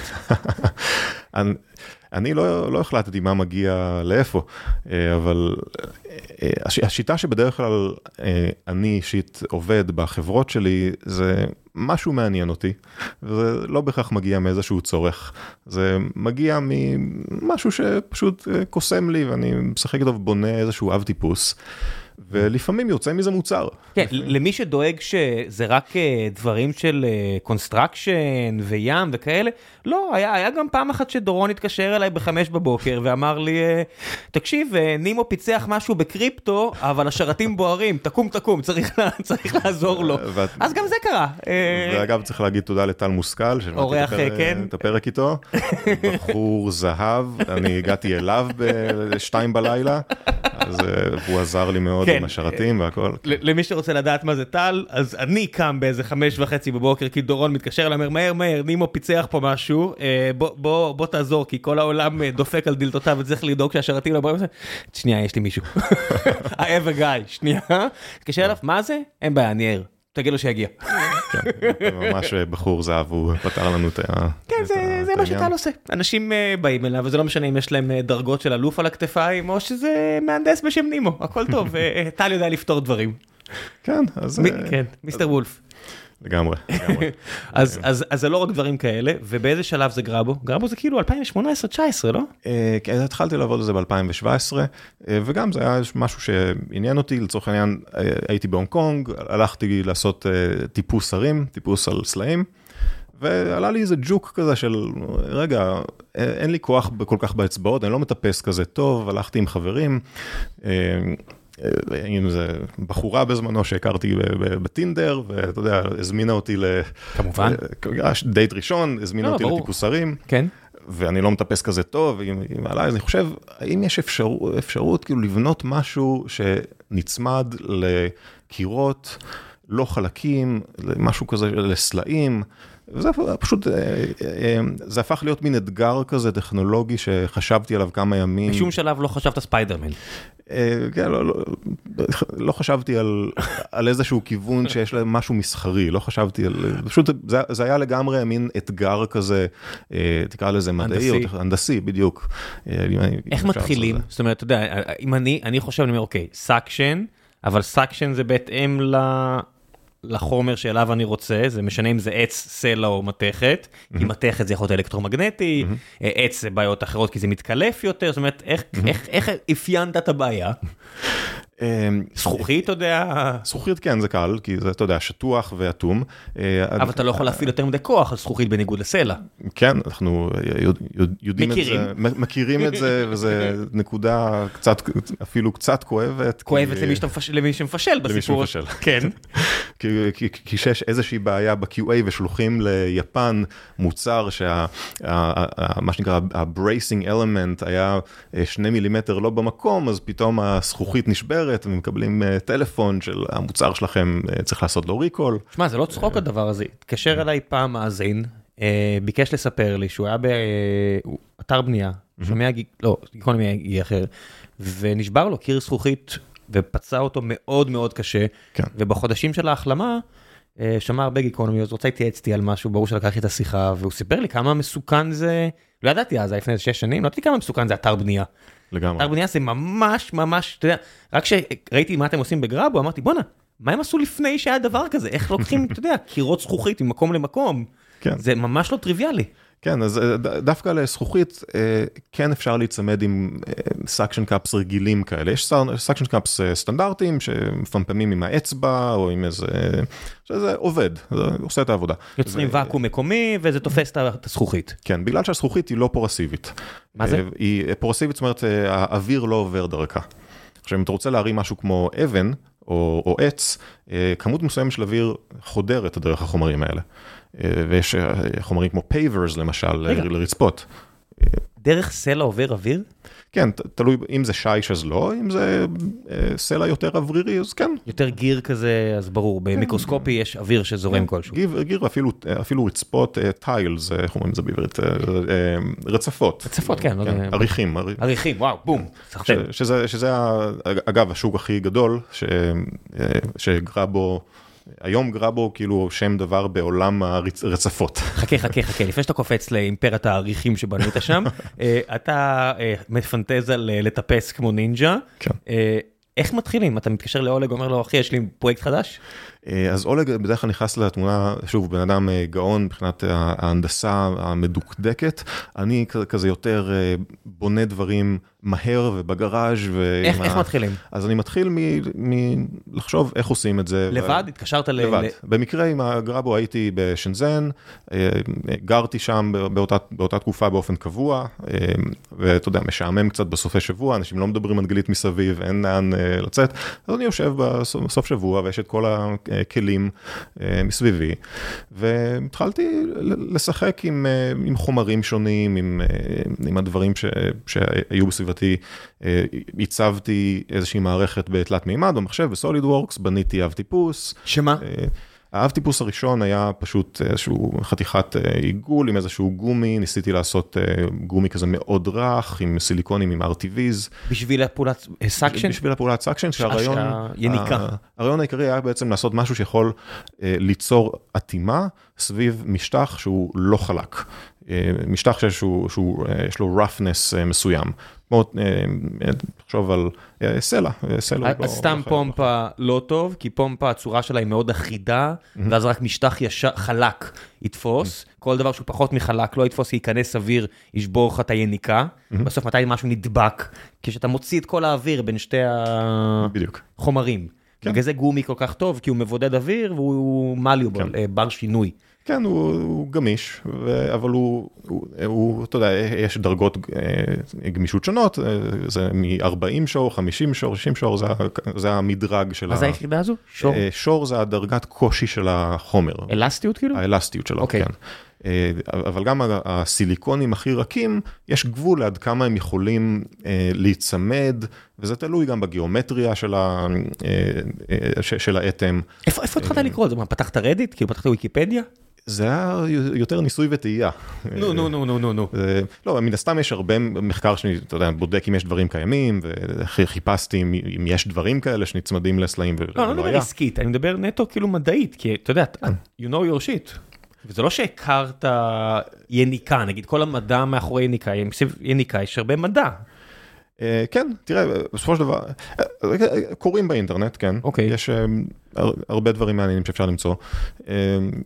בתוכנה יש את Stack Overflow, אז נכנסים, יש גם אתרים של, שמדברים עליהם. מה המקבילה באמת? אני לא חושב שיש, זה לא כזה ריכוזי בעולם של המכניקה, אבל יש הרבה מאוד מייקרים שבונים דברים, יש אתרים של, של עולם המייקרים, שיש ברדיט לצורך העניין כן, כמה... כן, זה מה שאני קראתי, בגלל זה אמרתי רדיט, כי תמיד אני נכנס לאיזה חור תולעת של אני אומר, וואו, איזה חיים יש לאנשים כזה, אתה יודע, העולם של דידי ורדי, של שי ורדי, לא יודע, כזה. לגמרי. כן, כן. אנשים שיודעים משהו לעשות עם הידיים שלהם, לא כמוני, אז אני קורא עליהם. כן, וזה גם הרבה אנשים עם, שצוברים ידע מסוים שקשה מאוד להעביר. אני אומר, זה דווקא pain point שאין את ה-stack overflow של העולם של המכניקה. אני מניח שזה גם עולם מאוד, מאוד רחב, אבל עושים חיפוש. וואי, ממש מעניין אותי עכשיו לבדוק כזה בצ'אט GPT איך הוא טוב או לא טוב, כי בסופו של דבר יש לו כל כך, כל כך הרבה פחות אה, טקסטים להתאמן עליהם. Mm-hmm. בסוף מה יש לו? קצת ויקיפדיה, קצת רדיט, והרבה פחות מתוכנה. כן, בתוכנה הוא מאוד מרשים, אגב, מאוד. ChatGPT 4, הוא כותב קוד, הוא קצת נכשל. כשניסיתי להגיע לפה היום, שאלתי אותו איפה המשרדים, הוא מעודכן ל-2021. זה מעודכן ל-2021, אבל כל דבר שהוא יכול לעשות inference, קצת להסיק מסקנות, בגלל שיש כל כך הרבה דוגמאות לקוד, Stack Overflow לצורך העניין, זאת אומרת, היום מצאתי את עצמי כותב משהו, שאני לא עושה יותר מדי, מה לעשות, זה לא התפקיד שלי כבר, אבל היום... כתבתי, לא יודע מה, 500 שורות קוד, מאוד נדיר אצלי. 450 מהם לא אני כתבתי, באמת, זה המצב, כן. וזה יצא בן זונה, עובד, עובד כן, ואפילו יפה. ממש מדהים, כן, וגם בעולמות שלנו, אחד מהדברים שעשיתי, לא צ'אט GPT, אבל אותה חברה, OpenAI, יש להם מודל שנקרא דלי, אז ספציפית השתמשתי ב-Stable Diffusion, שזה ה-open source equivalent של דלי, ורציתי לראות אם הוא יכול לתת לי רעיונות לעיצובים של מוצרים. ואתה כותב לו, אתה יודע, תעשה לי אה, עיצוב של blaster בסגנון נרף, שזה עוד חברה, חברה צעצועים, אנחנו כן. מייצרים צעצועים כאלה, וזה מגיע לתוצאות מאוד מעניינות, זה לא תמיד מושלם. אבל אתה יודע, אבל השראה זה יכול לתת. זה נותן השראה וזה זה, לגמרי, ואתה יכול גם לעשות אופטימיזציה, fine-tuning למודל מסוים, על סוג מסוים של מוצרים, ואז באמת התוצאה יוצאת יותר טובה על חכה. כלים. חוזרים, 2017, אה, אתה בדירה בשנזן, מתחיל לשחק עם suctions, ומוצא מה? מאיפה אתה, אוקיי, אז הנה, קראת על איזשהו פולימר מגניב שיכול לסגור לך את הפינה, ומאיפה אתה מזמין? איך עושים את הראשון? אה, אז זה מה שיפה בלעבוד בשנזן, שכשאת... הכל נמצא סביבך ברמה של או מרימים טלפון או ממש פיזית מגיעים, נכנסים בבוקר עם הנהג ופשוט הולכים לבקר את הספק. אז אם, צר, אם צריך סיליקונים לצורך העניין, מסתכלים בשנזן או מבקשים מקופי שתמצא את הספקים של הסיליקונים בשנזן ופשוט הולכים לבקר אותם. ורואים בפועל מה יש להם, מרגישים את זה בידיים ועושים את הניסויים. והאיטרציות האלה של הניסויים הן מאוד מהירות. אז לצורך העניין, הדפסתי איזשהו אה, אה, מודל ראשוני בהדפסה תלת-ממדית, את המדפסת יש לי במשרד, אה, יש גם איזשהו CNC פשוט. הבאתי סוללות שהיו לי שם, אני חושב שזה היה סוללות של פלייטרקס, של חבר משותף שלנו, יריב בש, גם שבזמנו הוא עזרנו לו לאחסן חלק מהסוללות שם. אז סוללות מפה, מנוע מפה, מה שהיה בסביבה, מה שלא היה, אז קופצים למפעל ליד ומביאים דוגמאות. כן, מי שרוצה לשמוע, לא אני אשים את הלינק לפרק עם יריב, פרק 551, נתן, אה, אם אתם רוצים קצת השראה. יריב בש. אה, אתה יודע, אם יום אחד תגיעו לירח, אז אה, יריב... אז הוא כבר הגיע. אוקיי, הגיע. אולי לא נחת הכי קלאסי, אבל הגיע. שזה יותר טוב מ-99.999% מכם. כן. אבל לכל סבבה. מבחינתי זה הצלחה. כן, מבחינת כולם. הגיע. כן. והיום הוא עושה אה, משהו גם מדהים, שזה המשלוח ברחפנים. כן. אתה יודע, אנחנו חיים בעתיד. כן, ברגע שאתה קולט שזה כל ecosystem, ואז אתה יודע, פגשתי חבר אחר שמספר לי שהוא עושה את המצנחים. לרחפנים. כן, כי, כי הוא בדעה שיהיה רגולציה יום אחד שתכריח כל רחפן להיות עם מצנח. אז הוא מייצר את המצנחים כבר מהשאלה, what the fuck. זה הפך ל ecosystem כן. שלם, זה, זה היה בדיחה, אני חושב שזה התחיל עם שאמזון הוציאו הרי איזה סרטון באחד באפריל. לא? כן, זה היה מזמן, כולם חשבו שזה בדיחה, והיום זה מציאות, פלייטרקס אשכרה עושים משלוחים לאנשים, פותחים את הטלפון ומגיע לך רחפן לגינה האחורית ומוריד לך טאקו או קפה. או, או תרופות. או תרופות. או כל דבר אחר. אה, מדהים. כן. אז אז גראבו 2017, אז אתה מסתובב בשנזן, אוסף את כל החומרים שלך, כן. ואיך מרכיבים את הראשון? אז את הראשון בדרך כלל ברוב המוצרים. אה, זה איזשהו רעיון שאני עובד על החלק הראשוני, אז אני בונה את זה בעצמי. אה, מרכיב, מנסה, רואה מה, מה עובד ומה לא, חוזר לסוליד וורקס, מדפיס עוד חלק, תהליך איטרטיבי. איך אתה עושה את כל המחברים? אתה, מה, יש לך מדפסת תלת-ממדית וזה לא דבק מגע, אתה לא משחק דבק מגע. לפעמים זה כן, יש כן? מקומות שבהם אפוקסי, דבק מגע, כן, ובבנייה של ממש מודלים ראשוניים, אז בונים את זה בעבודה לפעמים אה, ידנית, ממש איזה... הכי רוק ובוץ שיש. כן. עכשיו בשלב הבא צריך לשבת מהנדס רציני, לא כמוני שמשחק ועם רעיונות ובונה אה, הרבה, הרבה מאוד דברים, אבל... אז אה, יש שלב איטרטיבי שבו אני עובד לצורך העניין עם אולג השותף שלי. איך ו... הוא הגיב שהראית לו את ה... מה זה, פתחת זום והראית לו את ה... יש לנו כל הזמן שיחות כאלה והוא יודע שהוא כל הזמן... הוא האופטימי או הפסימי? אה, עם השנים הוא הפך להיות אה, אופטימי. כן, אבל, אה, אבל בגרבו הוא היה כאילו... אני חושב שבגרבו הוא לא... אמ- היו אנשים שהראיתי להם את זה ואמרו למה צריך את זה, זה, זה, זה שטויות, ת, תתמקד בדברים אחרים. הוא לא אמר את זה ספציפית, אבל הוא אמר נחמד. יכול להיות שאתה יודע, זה יעזור להיכנס ו, ולצאת מהמקלחת, יכול להיות לאנשים שקשה להם לעמוד ודברים מהסוג הזה, אנשים מבוגרים, יכול להיות שזה יעזור. אנחנו שנינו לא ידענו באותה, באותה תקופה אם זה הולך להיות מוצר שצריך אותו, לא הייתי מוד... עדיין לא עשינו את השלב הזה של לין um, סטארט-אפ, של זה, לבדוק זה, את השוק. זה עדיין היה פשוט משהו מגניב שרצית לראות קורה. זה פשוט היה משהו, כן, cool, שבניתי בסוף שבוע. יש, יש מנוע? זאת אומרת, איך, מה, איך נוצרת היניקה של האוויר? כן, יש, יש בפנים מנוע שהוא diaphragm, מנוע diaphragm, שזה בעצם מנוע חשמלי שמחובר לפיסטון, ל crankshaft.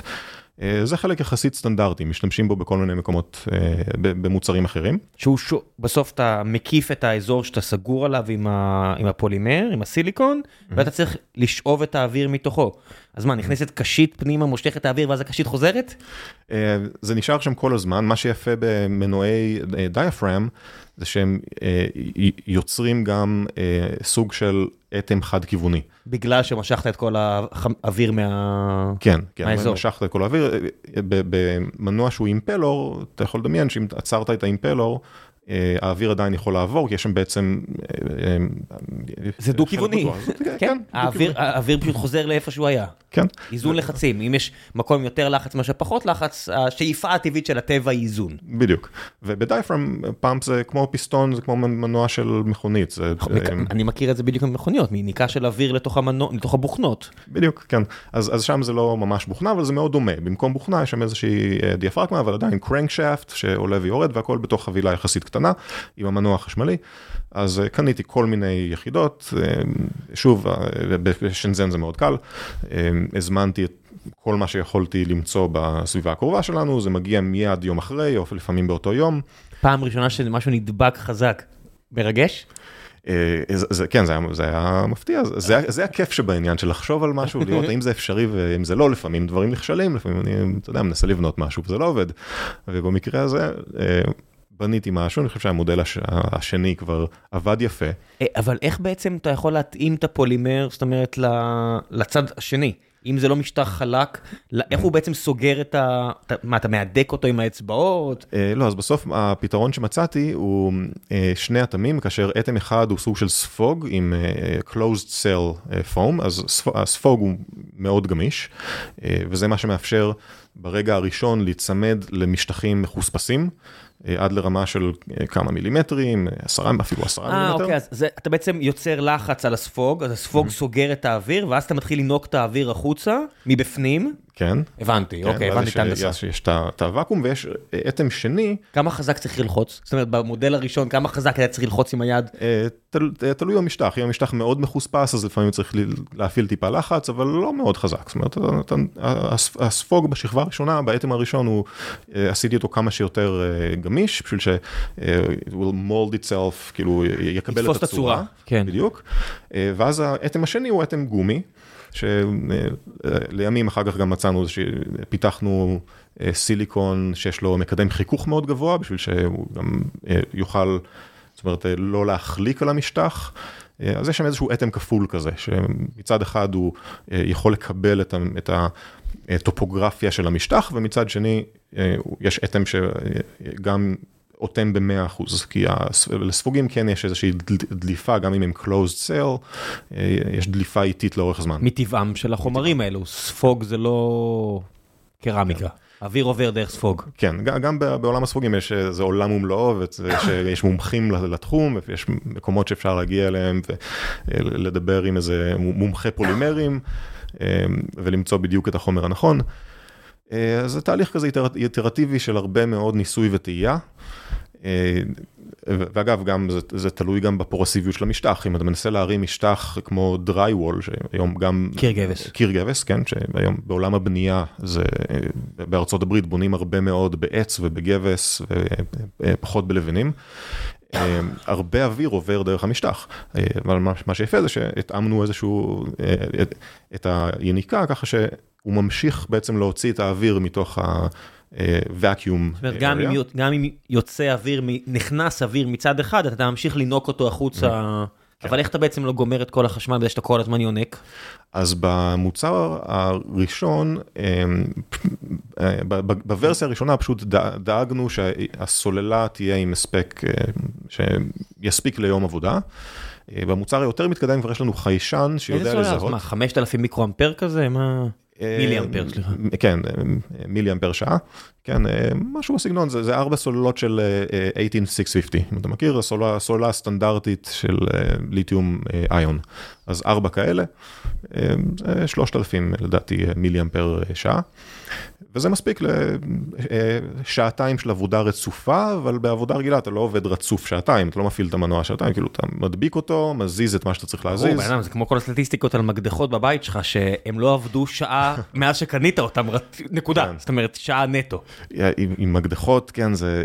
אתה יודע, מישהו קונה מקדחה, שם אותה בגראז' ועובד פעם בשנה. כן, פעם בכמה שנים למישהו יש רעיון, נופל לו האסימון, רגע, אם מקדחה ממוצעת לא בשימוש יותר משעה כל החיים שלה, למה שלא יהיה ספרייה בכל השכונה, ואז נחלוק את הכסף ונעשה משהו אה, אה, סביבתי או חברתי. ה Uber של המקדחות. כן, אה, בשלב מסוים אנשים הבינו שהם לא רוצים לחלוק, ואם להם כן אח שלך כמו אצלי, ממש אוהב את הדברים האלה ואתה נופל עליו כל מה שאתה צריך משהו, זה לא עובד הסיפור הזה. כן, כן. כן, אז תודה רבה לגרורות משפחת שרמן בתל אביב שאני נופל עליהם כל מה שאני צריך משהו, וכן. רק שבעולם של, ה... של העובדים שעובדים עם זה כל יום, ובמיוחד אם חוזרים לתחום של מתחת כן. למים, אנשי מקצוע, הם עובדים עם זה כל יום, ומתחת למים בסביבה קורסיבית. בגלל זה יש בלאי, בניגוד למקדחה שלכם שיושבת בארון כבר עשר שנים, כי לא הפעלתם אותה. כי אתם חושבים שהשתמשתם הרבה, אבל נטו זה איזה שעה. היי חבר'ה, לפני שנחזור לפרק המעולה הזה עם נימו, אני רוצה לספר לכם על Cato Networks, החבר'ה שנותנים לנו את החסות לפרק הזה. Cato Networks גייסו יותר מחצי מיליארד דולר בהערכת שווי של יותר משניים וחצי מיליארדי דולרים, כי הם בעצם מנסים לכבוש שוק של יותר מ-30 מיליארד דולר. Cato Networks ממציאים מחדש את רשתות אבטחת המידע, בעצם עולם הרשתות, את אבטחת המידע, אה, וזה נשמע מפוצץ, והרבה חברות cyber security באמת מנסות לנפח את השכל בעצם, ומסתירות את העובדה שזה רק דשבורדים מעל אה, דברים לא כאלה מהפכניים, אבל קייטו נטוורקס באמת עושה משהו מהפכני, ואם אתם רוצים להבין בדיוק עד כמה, אז תאזינו לפרק עם גור שץ, או בפודקאסט אחר שאני אתן לכם, שבו הוא מדבר, יעזור לכם מאוד להבין למה שלמה קרמר וגור שץ הלכו על זה, אחרי כל האקזיטים האלה שהם עשו. יש בחברה יותר מ-600 עובדים, וההנהלה יושבת כאן בישראל, זאת אומרת שהמשרד שלכם יהיה צמוד לזה של שלמה קרמר, ואתם יכולים לדמיין את ההזדמנות שתהיה לכם להשפיע על מוצר באמת ב top של ה top של עולם ה cyber security. אני אשאיר לכם את עמוד המשרות שלכם, שלהם, catonetworks.com careers, אז אם אתם רוצים, כנסו בדף הפרק, תראו אם יש משהו שמתאים לכם, ושיהיה המון בהצלחה. ועכשיו, בחזרה לגיקונומי עם נימו רותם, מקווה שאתם נהנים. בדיוק, ממש ככה. כן, אז אה, חזרנו לגרבו, ואתה מתחיל לעשות עכשיו אה, total addressable market ומבין שמה? שיש לזה ביקוש מטורף בכל העולם? אה, אז גם פה עשינו את השיטה של lean startup, הלכתי ל trade shows בהתחלה בתחום הזכוכית, עדיין לא הכרתי את ה... מה זה trade show בתחום הזכוכית? יש, בכל העולם יש trade shows לוורטיקלים מסוימים. כן, אבל זכוכית מה זה, ונציה, ניפוח זכוכית או... לא, יותר בסגנון חלונות, יצרני זכוכית, יצרני... יש ממש glass trade show, זה היה במקרה בגרמניה. אוקיי. כן, יש... מה חיפשת בגוגל, איפה trade show לזכוכית? יש לי, כן, ממש רשימות של כל ה trade shows הקשורים. מנסים, מנסים לבדוק איזה סוג חברות מגיע לאיזה trade shows. יש trade shows לעולם הבנייה, שזה כללי לבנייה, יש דברים יותר ספציפיים. יש אפילו trade shows לעבוד, לממש צלילה, שכל עולם ה scuba diving וגם ה commercial diving נכנס לשם. שהיום אנחנו יותר הולכים ל trade shows האלה מאשר ל trade shows של בריכות שחייה וספא. תגיד, כשאתה הולך לכזה trade show בגרמניה של זכוכית, ונוחת בפרנקפורט או מינכן או לא יודע איפה הדבר הזה, במכס, מסתכלים עליך עקום קצת? היו כמה מקרים שבזמנים שהייתי... אדוני טרוריסט? בהתחלה הייתי טס לבד, כי זה היה, אתה יודע, סטארט-אפ, מנסים לשמור על... הכי זול שיש. כן, הכי זול שיש, מנסים לא לבזבז כסף, והכל היה במימון עצמי, גם בנינו סוג של עסק כזה שלא לא גייסנו כסף מ-VCs, והכל היה די... שלכם? שלנו, כן, אז הסיכון הוא גם... שלנו, אז טסתי לבד לכנסים האלה, בהתחלה בכלל זה היה בלי בוף, בלי, בלי, בלי ביטן, פשוט נכנסתי לכנס עם, ה, עם, עם הכלי ועברתי בין הביטנים, ניסיתי להכיר את האנשים המתאימים, את המפיצים הפוטנציאליים, והיו מקרים שהגעתי לכל מיני מקומות והייתי צריך להעביר את הדבר הזה, וזה עבר בשיקוף, וזה מקדחה שעשויה ממתכת שעוברת בשיקוף, נראה בול כמו אקדח, נראה כמו משהו... מסוכן, אז היו מקרים שלקחו אותי הצידה ושאלו מה זה. רגע, זה עולה למטוס או נשאר... זה תלוי, יש מקרים שבהם אומרים לך, זה, זה, זה אף פעם לא 100 אחוז כשאתה עולה למטוס, כי אם אתה שם את זה ב, ב, במזוודה, זה מפחיד. זה סוללה, יש בזה ליתיום, כן? אז אסור לך לשים את זה, שואלים אותך אם יש סוללות ליתיום. סוללת ליתיום אתה אמור לקחת איתך ולעלות למטוס. אבל מצד שני, אם אתה מעביר את כל המכשיר הזה בשיקוף, זה נראה כמו אקדח. נראה רע, אז, כן. אז פותחים לך את זה ושואלים מה זה. אז ניסיתי ככה וניסיתי אחרת, והיו מקרים ש... ששאלו שאלות, היו מקרים שזה עבר בלי בעיה. היום כבר שלוחים את הכל מראש, היום החברה יותר גדולה, אני גם לא מגיע בעצמי לכל הטרייד שואו, יש צוות שמארגן את זה מראש, ופשוט שולחים לשם את הכל, ויש צוות שמרים את הביטן, אז כבר לא נתקלים בבעיות האלה. כן, סוללות ליתיום בעיקר דליקות כשהן נטענות, אבל עדיין, מכל סיבה הגיונית שאתם יכולים לחשוב עליה, לא מעבירים סוללת ליתיום בבטן של מטוס, כי עם כל הכבוד... מטוסים לא צריכים ליפול. כן, כן. כן, שריפה במטוס זה על הפנים. לא מומלץ, כן, ויש חברות שמקפידות על זה יותר מאחרות, יש חברות שבודקות ויש כאלה שלא. אז אתה נוחת ב trade show הזה של הזכוכית. כן, אז עם הגרבו אני נוחת ב trade של הזכוכית, אני חושב שהיה לנו ביטן, עם גרבו זה היה כבר אחרי שנה או שנתיים של עבודה עם הכלים התת-מימיים, אז החברה קצת גדלה, הרשינו לעצמנו את הביטן הכי קטן שהיה אפשר לסדר שם, עדיין עבדתי לבד. ומציגים את המוצר ושמים אותו על השולחן, מביאים חומרים שאפשר לעשות עליהם הדגמות. זה נקרא גרבו כבר? אני חושב שאז קראנו לזה גראבר, ואז שאלתי בפייסבוק, הראיתי את הסרטון, אני חושב שזה אפילו היה סרטון משנזן עם אחד מהמודלים הראשונים. אני ממש זוכר את זה, אבל בסדר, תמשיך. אני חושב שגיא ורדי נתן את הרעיון, צריך לתת לו קרדיט על זה. גיא מספיק חכם, הוא לא צריך עוד קרדיט. כולם יודעים שבחור חכם. וגם מעיין, מעיין גם, קיצור, עשיתי איזשהו סקר כזה. אז גיא אחראי לגרבו, ואתה מציג את זה בתור גרבר עדיין, ומה, מישהו ניגש אליך ואומר, take my money? אז עוברים הרבה אנשים ומנסים ליצור, אני מנסה ליצור עניין, ואני כמו ישראלי טוב שמכיר כמה חברים שעבדו בעגלות פה ושם ומכרו מוצרי ים המלח. צועק עליהם, בוא תראה איזה יפה, יעשה לך אור פנים של ילד בן 20, בוא. ממש ככה, זה מה שעובד ב trade shows. אני יוצא מה booth ושם לאנשים את המוצר ביד ואומר, בוא תנסה את זה. בוא, זה מגדל שיער, בוא תחזיק. תנסה להרים את זה, או במקרה של גרבו, אני שם את זה על הרצפה ואומר, תנסה להרים את זה מהרצפה, בוא נראה אם אתה יכול לנתק את זה מהרצפה בכוח, וזה מוצר ש... ברור שאי אפשר. כן, 240 קילו, אי אפשר להרים את זה, זה יכול... אפשר לטפס עם זה על הקיר, אפשר להתלות עם זה מהתקרה. אז דברים מהסוג הזה, מנסים להביא כמה שיותר עניין וכמה שיותר אנשים שמגיעים ל booth. מסביב לזה יש גם, היום יש גם אנשי מכירות שמראש קובעים עם חברות אחרות להגיע ולהיפגש איתנו בביטן ולנסות את זה ולראות את המוצרים החדשים. אבל בהתחלה זה היה הרבה מאוד כזה guerrilla marketing ושיטות כאלה של... אני זוכר שבאחד מה trade shows. רגע, מי שקנה את זה שם בגרמניה בראשון, הוא לא קנה, הוא שם לך איזה letter of intent שברגע שתסיים לייצור את זה, הוא יקנה את זה. כמה זמן הבאת לעצמך לייצור? כן, ב trade shows עצמם צריך להגיד שלא מוכרים בדרך כלל את המוצרים. ה trade shows מיועדים להראות מוצרים בדרך כלל חדשים ולהגיע ל distributor, ליבואנים שקונים כמויות גדולות. אז זה לא כאילו מכירה במקום. אז מנסים להגיע. הנחתי שזה, אתה יודע, למפיצי ביניים, שהם יגידו לך, תביא לי 100 כאלה, אני אמכור אותם. בדיוק, כן. אז מנסים כמובן לתת לוחות זמנים הגיוניים. שמה זה לוח זמנים הגיוני? תלוי במוצר ותלוי מתי אתה מגיע. היום אנחנו מגיעים לטרייד שואוס כשהמוצר כבר ממש מוכן, כמעט מוכן לייצור ויש תבניות.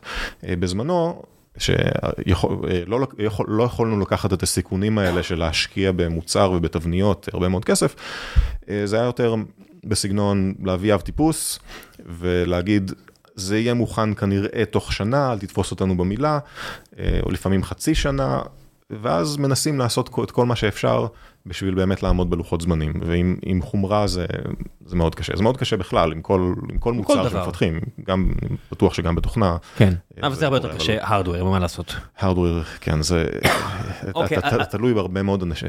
אז השגת כאילו מספיק ולידציה של השוק, מספיק אישרור מהשוק שיש לזה צורך, ואתה נוסע מהר מהר לשנזן, ומה, מתחיל מרוץ נגד הזמן לייצר את זה לפני שמישהו מחכה אותך או העניין דועך? כן, כן, מתחיל, מגיע לשנזן, אתה יודע, ממשיכים לעבוד ומוודאים שהאב טיפוס הוא במצב סופי, מתחילים לעבוד על הפס ייצור. זה נראה כמו שזה נראה היום? המודל הראשון, כן, זאת אומרת, זה לא, המודלים הראשונים שבניתי בעצמי, מן הסתם היו שונים, הדפסה תלת-ממדית ו-CNC ולאט לאט. לא, אבל מבחינת ה-UX, חוויית המשתמש, אתה יודע, איפה תופסים את זה, איפה מחזיקים את זה, כל הדברים האלה. מה שהראיתי במקרה של גראבו כבר היה ממש מוצר כמעט סופי, זה עדיין היה CNC, אבל זה היה מוצר שעבדנו עליו הרבה לפני. בשלבים ההתחלתיים של המקדחות, המקדחה הייתה ממש איזשהו דגם שעשינו תוך שבוע. שבוע, והיה הרבה עבודה בין הדגם שהראינו בטרייד שואוז לבין המוצר הסופי. פה צברנו קצת ניסיון, כבר זה היה אחרי שהקמתי את המפעל בשנזן, והיו אנשים טובים ש, שיודעים לקחת את הרעיונות ואת העבי טיפוס שאני ואולג מייצרים, ולעזור וככה ביחד להביא אותם למוצר סופי. כשאתה מייצר דבר כזה, עד כמה יש מחשבה על הפרימיומי שזה יהיה, זאת אומרת הידית אחיזה תהיה מהפולימר הכי טוב וכאלה, או אתה רוצה רק להוזיל מחיר ופחות אכפת לך שזה ירגיש זול? זה, זה גם תלוי במוצר, אז נגיד בגרבו. אז בגרבו, כן, אז, יש מחשבה על זה מן הסתם, וזה תלוי בשוק. בשוק הזה הלכנו על משהו שהוא ביניים, זה, זה לא כלים שעובדים איתם מתחת למים ועולים אלפי דולרים לכלי אחד, וזה גם לא צעצוע, זה, זה, זה מוצר שמיועד לאנשי מקצוע שמוכנים להשקיע כמה דולרים. להנדימן. הנדימן, בדיוק, זה, אלה אנשים ש... אם זה חוסך להם אה, זמן, זה, שו, זה שווה להם כסף. איך מתמחרים דבר כזה? זה מאוד קשה, אה, למצוא את ה-magic price. אה, משהו כזה, זאת אומרת, הרבה פעמים, אה, יש אנשים שאומרים, אתה יודע, תעשה סקר שוק, תראה את זה לאנשים, תשאל אותם. סקר שוק איפה? בגרמניה, בסין, בישראל, איפה? בערב הסעודית, כאילו איפה אתה עושה את זה? זה עניין, ויותר מזה, זה מוצר שעדיין לא קיים. אז אנשים אה, לא בהכרח יודעים לתת לך את, ה, אה, את חוות דעתם, אה, לא רק על המחיר, גם על, בכלל, על האם צריך את זה. אה, אה, יש early adopters, מה שנקרא innovators ו-early adopters, ומי שמכיר את הספר Crossing the Chasms, אז יש, יש אנשים שיכולים כאילו לראות קדימה ולהגיד, ולהגיד אוקיי, יש פה מוצר חדש, אני יכול לדמיין איזה שימושים יהיו לו, ולעשות את, את הקפיצה המחשבתית הזאת, ולהגיד אני מוכן לשלם על זה X וזה יהיה שווה לי Y, אני אוכל למכור את זה במחיר כזה וכזה ללקוחות שלי. לא מעניין אותך נגיד קיקסטארטר וכל הדברים האלה, רק בשביל להגיע לקהל לקוחות? זאת אומרת לא בשביל, זאת אומרת זה קיקסטארטר מאוד מקצועי, זה לא בואו תראו איזה מגניב, זה כלי שעולה מאות דולרים עדיין. כן, אז, אז קיקסטארטר לא עשינו במקרים האלה, אז בגיזמו אנג'ינירינג, במשרד הנדסה בישראל, עזרנו ללקוחות שעשו קיקסטארטר. יש לזה מקום בעולם של ההארדוור, למי שצריך לגייס סכומים יחסית קטנים. אני לא מדבר אפילו על הגיוס כסף, אלא פשוט, אתה יודע, בשביל לראות אם יש... המקבילה היא, המקבילה שאני מייצר דף נחיתה ורואה אם מישהו לוחץ על אה, ביי. אה, כן, אז אתה יודע, יש לזה את המקום, אבל אה, אנחנו לא רצינו להיכנס לקיקסטארטר, כי זה גם לא מוצר. אוקיי, okay, וזה, וזה משהו הרבה יותר מקצועי? זאת אומרת, איפה נגיד אה, גרבו היה הקונים הראשונים? הקונים הראשונים היו בארצות הברית ובהולנד. אה, אחרי ה glass show זה בגרמניה, חלק מה... מה distributors מה, שמצאנו היו מעולם הזכוכית.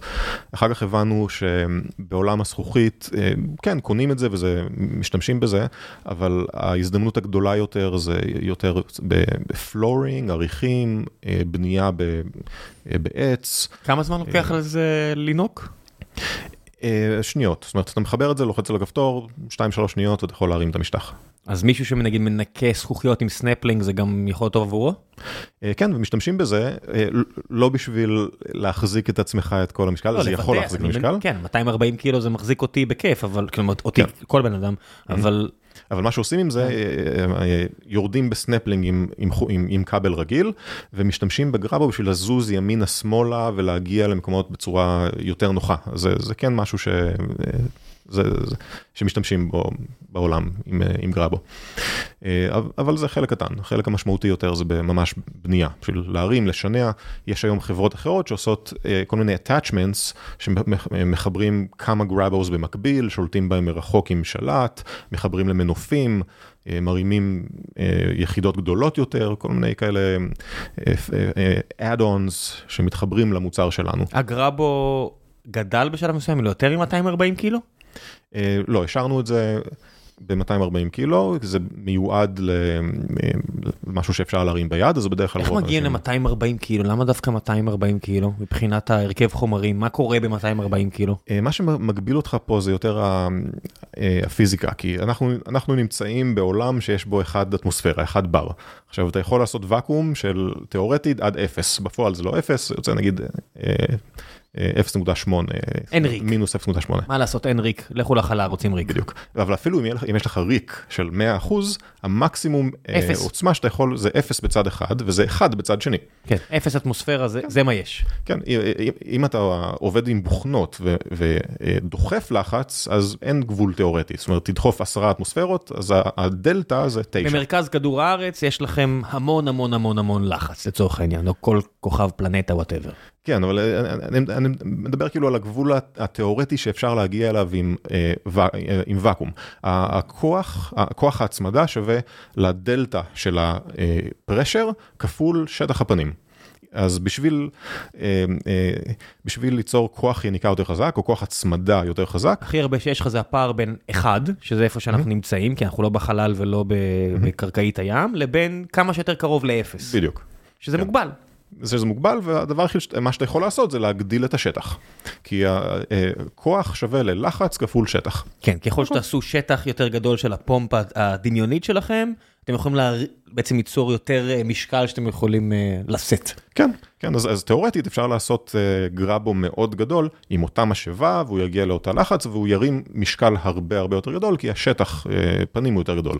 אז זה היה מין אילוצ, אילוצים הנדסיים כאלה, בהנדסה תמיד יש trade-offs בין עד כמה נוח להשתמש בזה, אתה לא רוצה משהו יותר מדי גדול, יותר שקשה לשנע, אתה רוצה שהוא ייכנס באריזה נוחה, שאנשי מקצוע יוכלו לקחת איתם.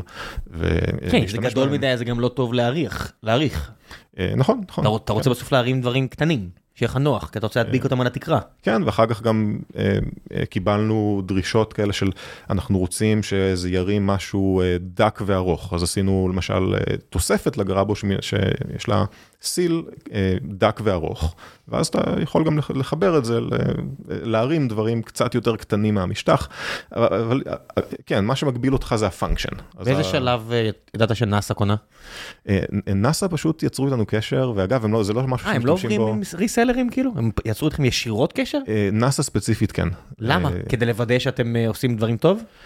אני חושב שפשוט יש להם, זה ארגון מספיק גדול בשביל שהם לא, הם לא באמת, יש להם אנשים שמחפשים דברים חדשים, רואים דברים מעניינים.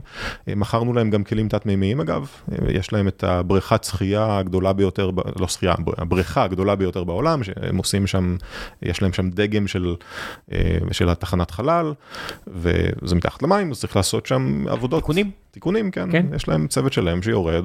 אז הם הכירו אתכם דרך הרכש של הכלים התת-מימיים? כן, אני מאמין שמשם נוצר קשר ואז הם ראו שיש לכם עוד משהו שנקרא גרבו, ואז הם אמרו, ברור שאנחנו צריכים כזה, כי אנחנו בחלל. כן, שלחו את זה למחלקה הרלוונטית, עשו הזמנה.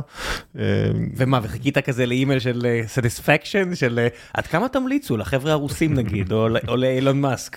כן, תשמע, הם לא קנו... כמויות, אבל זה סופר מגניב. כי הם לא צריכים כמויות. הם לא, כן, הם לא צריכים את זה, אבל בתור גיק, זה עבורי, זה ממש מגניב שנאסא קנו את זה. הרעיון היה שיוכלו להשתמש בזה בתחנת חלל בשביל לזוז ממקום למקום, להזיז דברים, זאת אומרת, בתוך התחנת חלל, מן הסתם בחוץ אתה נמצא בוואקום של החלל, אז פומפת ואקום לא תעבוד, אבל אין הפרשי לחצים. בדיוק. כשאתה נמצא בתוך התחנת חלל, באחד המוספירה זה עובד, ובגלל שיש חוסר כבידה, אתה נמצא בזירו גרביטי, אז זה עוזר שיש משהו שאתה יכול להצמד איתו לקיר, לתפוס איתו צמים. ואתה יודע אם זה באמת היה בשימוש? אני לא חושב שזה הגיע ממש לתחנת חלל, אני חושב שזה הגיע לרמה של בדיקות. למה?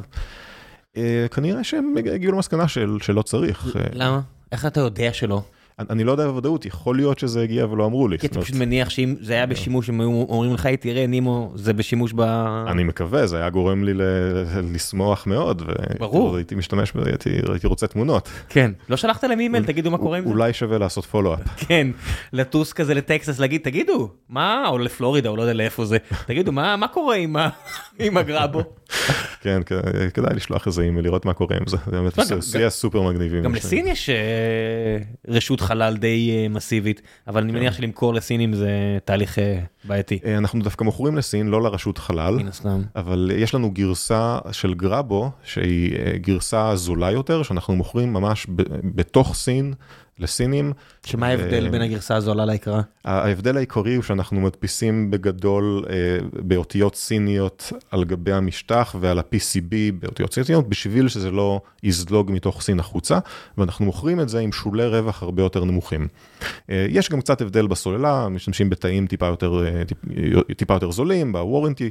רגע, אז איך אתה לא, איך אתה לא, זאת אומרת, איך יכול להיות ריסלר כזה שאומר, אוקיי, אז אני פשוט אקנה בסין אלף יחידות ואמכור את זה בבלגיה.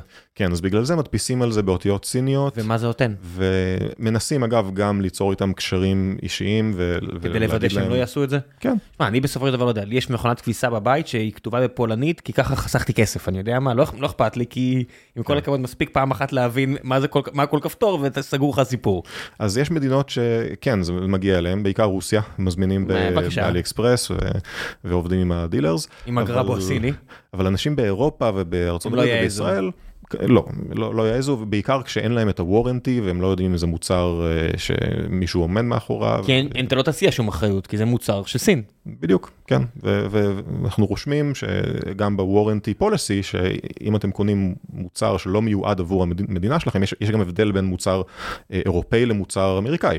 למה? אה, אה, עניין של רגולציה, למשל אה, ב- ב- באירופה יש איזושהי רגולציה שאומרת שאם המקסימום שהוא, שאתה יכול להרים עם המוצר הוא 240 קילו, אתה צריך להראות על המסך אה, 120 קילו, כי הם רוצים איזשהו buffer, מרווח ביטחון. אה, בארצות הברית לא- לא היה את הרגולציה הספציפית הזאת, אז אותו מוצר מראה על המסך 170 קילו. למרות שזה שב- מה שאתה, זה המקסימום שאתה נותן בארצות הברית? כן, זה זה ה-safe lifting capacity, זה אותו מוצר, במקסימום הוא מרים 240, ומה קורה אם אני נדבק ל-220? אתה תראה לי כזה אזהרה של, תקשיב, אל תנסה?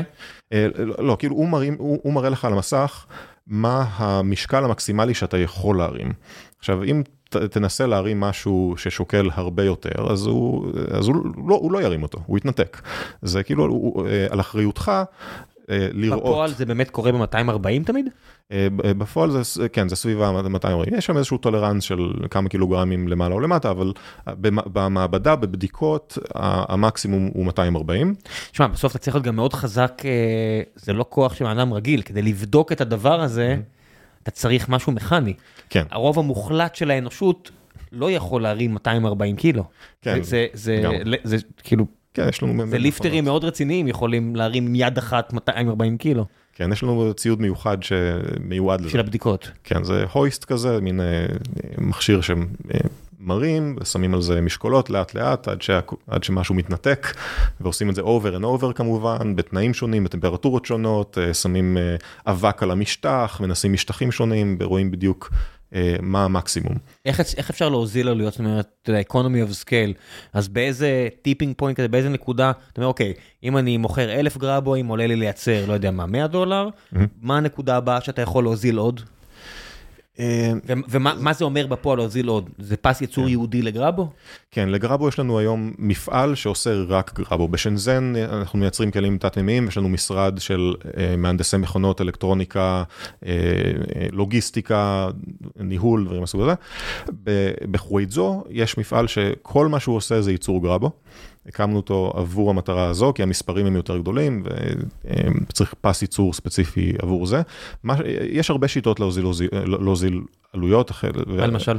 אה, הדבר הכי ברור זה economy of scale, ברגע שאתה מייצר יותר אז אפשר אה, אה, לייעל יותר את התהליכים, לקבל מחירים יותר טובים מהספקים, אתה קונה פלסטיק אז עכשיו אתה קונה יותר פלסטיק אז יש לך עמדת מיקוח יותר טובה עם כן, הספקים. גם בזה שלא תחשבו שזה ליניארי לאט, זאת אומרת זה לא שאם תייצרו מיליארד יחידות המחיר תמיד יורד, יש איזושהי נקודה וכל כלכלן כן. יסביר לכם שכבר אתם צריכים כל כך הרבה פלסטיק, שהבן אדם אומר, אומר אוקיי, בשביל להביא לך את הכמות פלסטיק שאתה צריך אני כבר מעלה מחיר, כי אתה יוצר לי בעיה.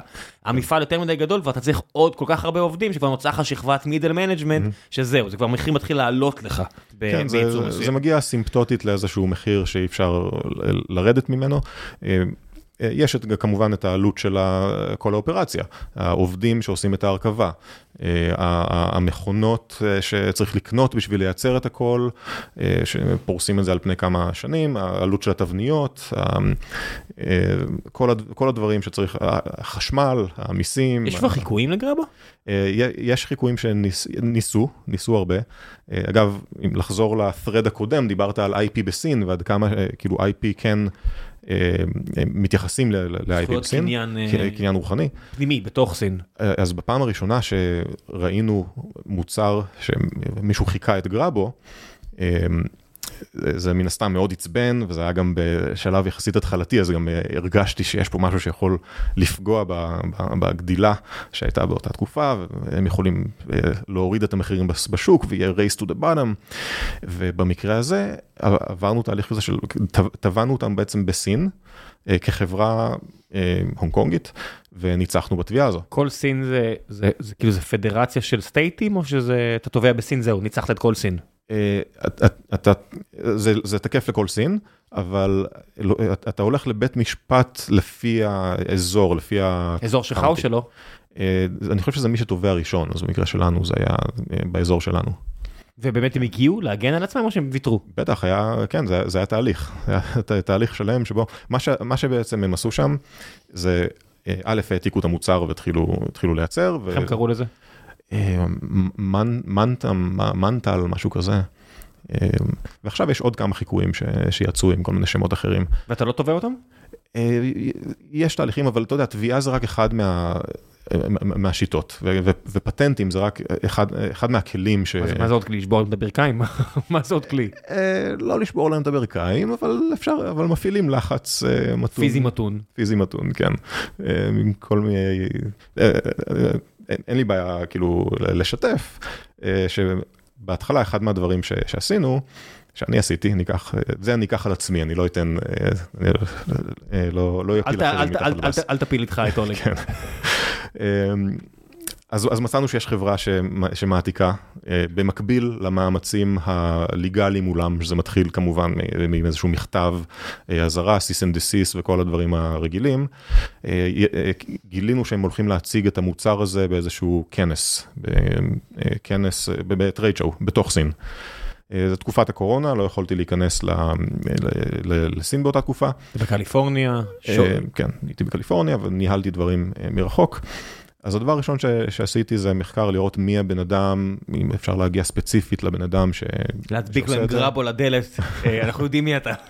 אה, דיברנו איתו ישירות, אה, כלקוח? סמוי. הוא הודה. כן, עשינו לק- לקוח סמוי ואמרנו לו, רגע, זה המו- זה המוצר הזה, שלחנו לו תמונה של גרבו, והוא ממש אמר בשיחת וויצ'אט, כן, זה כמו המוצר הזה, אבל זה לא המוצר זול." שלנו, אנחנו- העתקנו את המוצר של- שלהם. ממש הודה בזה. אה, בקיצור, קיבלנו את הפרטים שלו. אה, עד רמת הפנים שלו ואיפה הוא נמצא והכל. ידענו שהם הולכים להציג באיזשהו כנס. ושלחתי לכנס הזה אנשים עם פליירים, שעל הפלייר היה ממש... רמאי. אה, היה שם השוואה בין המוצרים. אה, לא קראתי לו רמאי, אבל... Shame. כן, בדיוק, shame, shame on you. ודאגתי שמישהו יעבור ב trade shows ויחלק את הפליירים האלה, דבר ראשון לכל הביתנים שנמצאים סביבו, ובסוף אליו. ועוד מישהו שעמד מאחוריו וצילם את, ה, את, את, את, את, את המהלך הזה.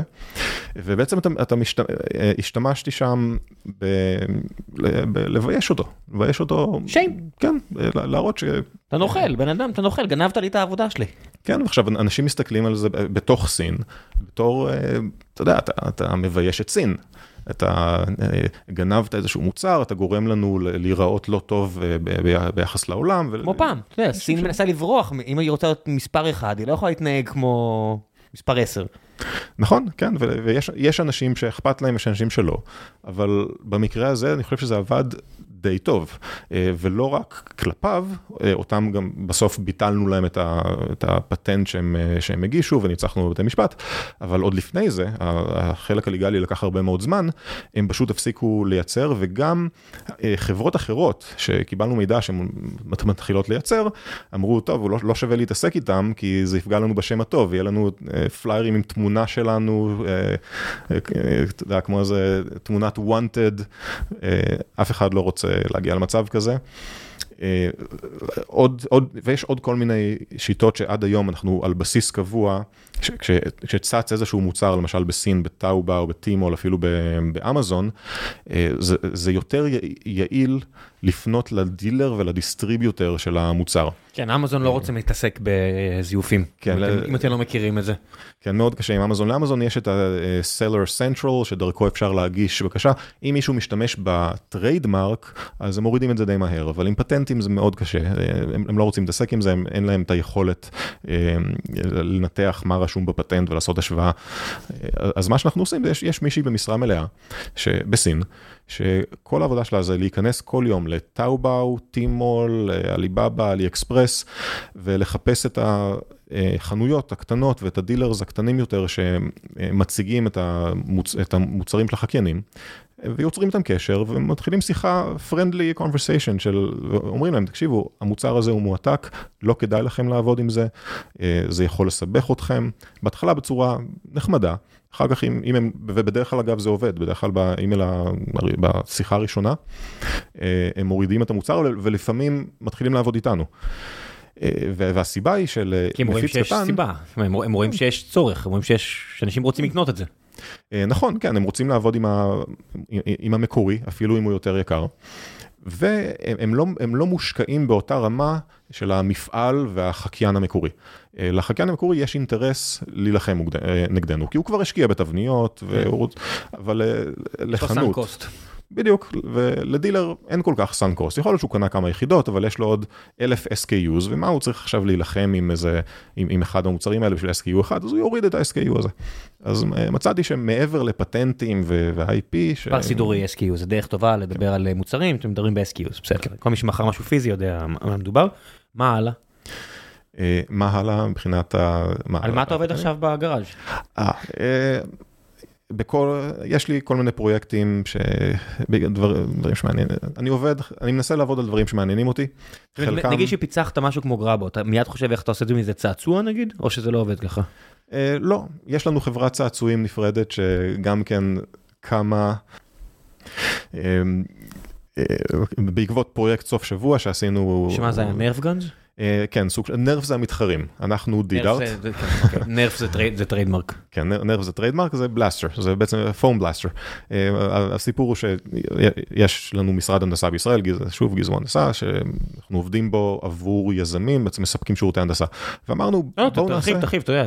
אם אתם, אם אתם עכשיו יזמים, יש לכם רעיון, ואתם צריכים חבר'ה חזקים שייצרו עבורכם, שגם יש להם קשרים טובים בסין, כמו ששמעתם פה, אז גיזמו הנדסה, אתם יושבים בהוד השרון, רמת השרון, זכור לי משהו. כן, וקדימה, אזור תעשייה קדימה, ליד תל מונד.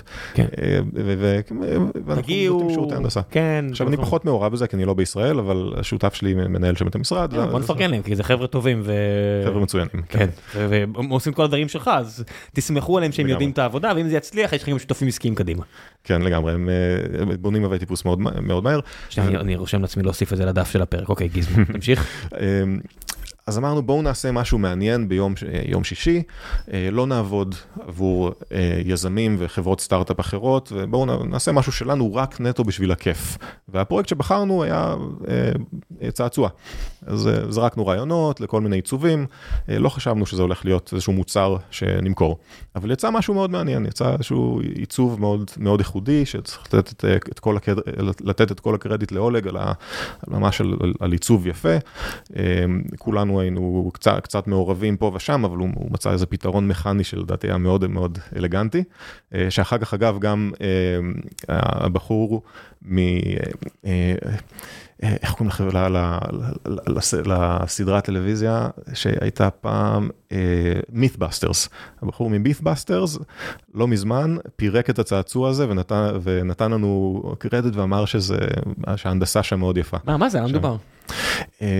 Adam Savage כן. מצא את הצעצוע. איזה צעצוע? מה הצעצוע? אה, D-Dart, זה blaster, כמו אוקיי. Nerf. יורה אה, ספוגים קטנים כאלה בשביל הכיף, מדמה מלחמה רק בלי שאף אחד נפצע. כן, כן, נר- Nerf gun. אה, כן. אז- אז, אה, אז, בקיצור זה, התגלגל מאיזשהו פרו, פרויקט כזה של אה, סוף שבוע שעשינו רק בשביל הכיף, אה, ראינו שזה עובד טוב, הלכתי עם זה, במקרה הייתי בניו יורק בתקופה שהיה שם איזשהו trade show של צעצועים, אה, הגעתי לראות אם יש, עניין ומצאנו מפיץ למוצר הזה בארצות הברית, אה, זה נכנס אחר כך ל-Target, זה היה איזשהו best seller ב-Target לתקופה, זה כיף. אה, ממש היה תחום שונה לחלוטין וקמה מזה אה, חברה אה, מעניינת. שאיפה היא? ישראל או סין? אה, היא רשומה בהונג קונג, אה, ובעצם הפיתוח יושב פה בישראל. אפשר לעשות ייצור בישראל? אה, אפשר, יש, יש חברות שעושות את זה, זה מאוד קשה, אז תסביר למה. שאפו למי שעושה את זה. אה, יש הרבה, אה, הרבה מעצורים, זאת אומרת, אה, מה ש... אה, הסיבה לייצר בסין היום, הרבה אנשים חושבים שמייצרים בסין בגלל שהעבודה זולה. העבודה שה- בסין לא זולה. העבודה בסין לא זולה. זה- בסין- הדבר הזה נגמר, למי שלא כן. יודע, סין עודדו ילודה עד שנות ה-60, 70, כי הם- ריסקו את המחירים של העבודה, כי יש הרבה אנשים, אז הרבה ידיים עובדות, זה עזר להם. בשלב מסוים הם ממש הפסיקו עם זה, האוכלוסייה בסין מתכווצת ומהר, מה שאומר שהמחירים של העבודה מאוד מאוד מתייקרים. הפערים הרבה יותר קטנים ממה שאתם חושבים. הרבה כן. יותר קטנים ממה שאתם חושבים. זה- זה מגיע למצב שיש להם כבר בעיה עם זה. זו, זו, זו בעיה, והרבה מאוד מהייצור עובר היום למדינות אחרות הרבה יותר זולות, בעיקר הייצור של דברים כמו נעליים, חולצות. עזוב. אייפונים, לעניות דעתי, עשרה אחוזים מהאייפונים מיוצרים בהודו כבר. מהמם. אם אני לא טועה, אל תתפסו אותי. אני, לא. מכיר את המספרים המדויקים, אבל זה לא יפתיע אותי בכלל. הנה, האיירפודס, אחד המוצרים הכי רווחיים בהיסטוריה, פחות או יותר, מוצר מדהים של טים קוק, שטים קוק הוביל, הוא, הוא, ה-claim to fame שלו זה הייצור בסין, ועכשיו הוא לקח את זה לווייטנאם. זאת אומרת, אני חושב שכל הייצור של ה-AirPods זה בווייטנאם. כן, אני, אני חושב שהמהלך היפה שסין עשו עם השנים זה שבאמת היה כוח עבודה זול ואיכותי אה, לאורך, לאורך תקופה ארוכה, וזה גרם להרבה מאוד מדינות להעביר את הייצור שלהם לשם. אז הם בנו ecosystem. עכשיו, יש פה stack טכנו, טכנולוגי. יש פה, כשאתה רוצה לייצר משהו אפילו פשוט, כמו אה, ניקח צעצוע, שלא לדבר על מקדחה, אה, מפעל אחד לא יכול לייצר אפילו צעצוע פשוט, כי אתה, אתה, אתה צריך אה, ecosys, אתה צריך מפעלים שמייצרים פלסטיק, ואתה צריך מפעל הזרקה, ואם יש שם אה, מנוע, אז יש מישהו שמתמחה בליפוף של החוטי נחושת של המנועים. אה, צריך ממש ecosystem של, של מפעלים אה, מסביבך, והסיבה הכי אה, משמעותית לייצר בסין זה כי ה-ecosystem הזה קיים שם. ובישראל אה, הוא, הוא פחות קיים. אה, אם בישראל אני צריך לעשות die casting של אלומיניום לצורך העניין, יכול להיות שיש איזה מפעל אחד או שניים שיכולים לעשות את זה, אבל יש... אבל אין תחרות, אז יש בעיה עם המחירים, ויש בעיה עם כמה שהם יכולים לעשות, והאמינות שלהם, כי אף אחד לא התחרה בהם. כן, ואני צריך לעמוד בתור, עם, ו- ו- ו- ויכול להיות שבכלל לא, לא ירצו לקחת את הפרויקט אם אני רוצה להתחיל לייצר אה, כמות קטנה עשר בהתחלה. יחידות, כן.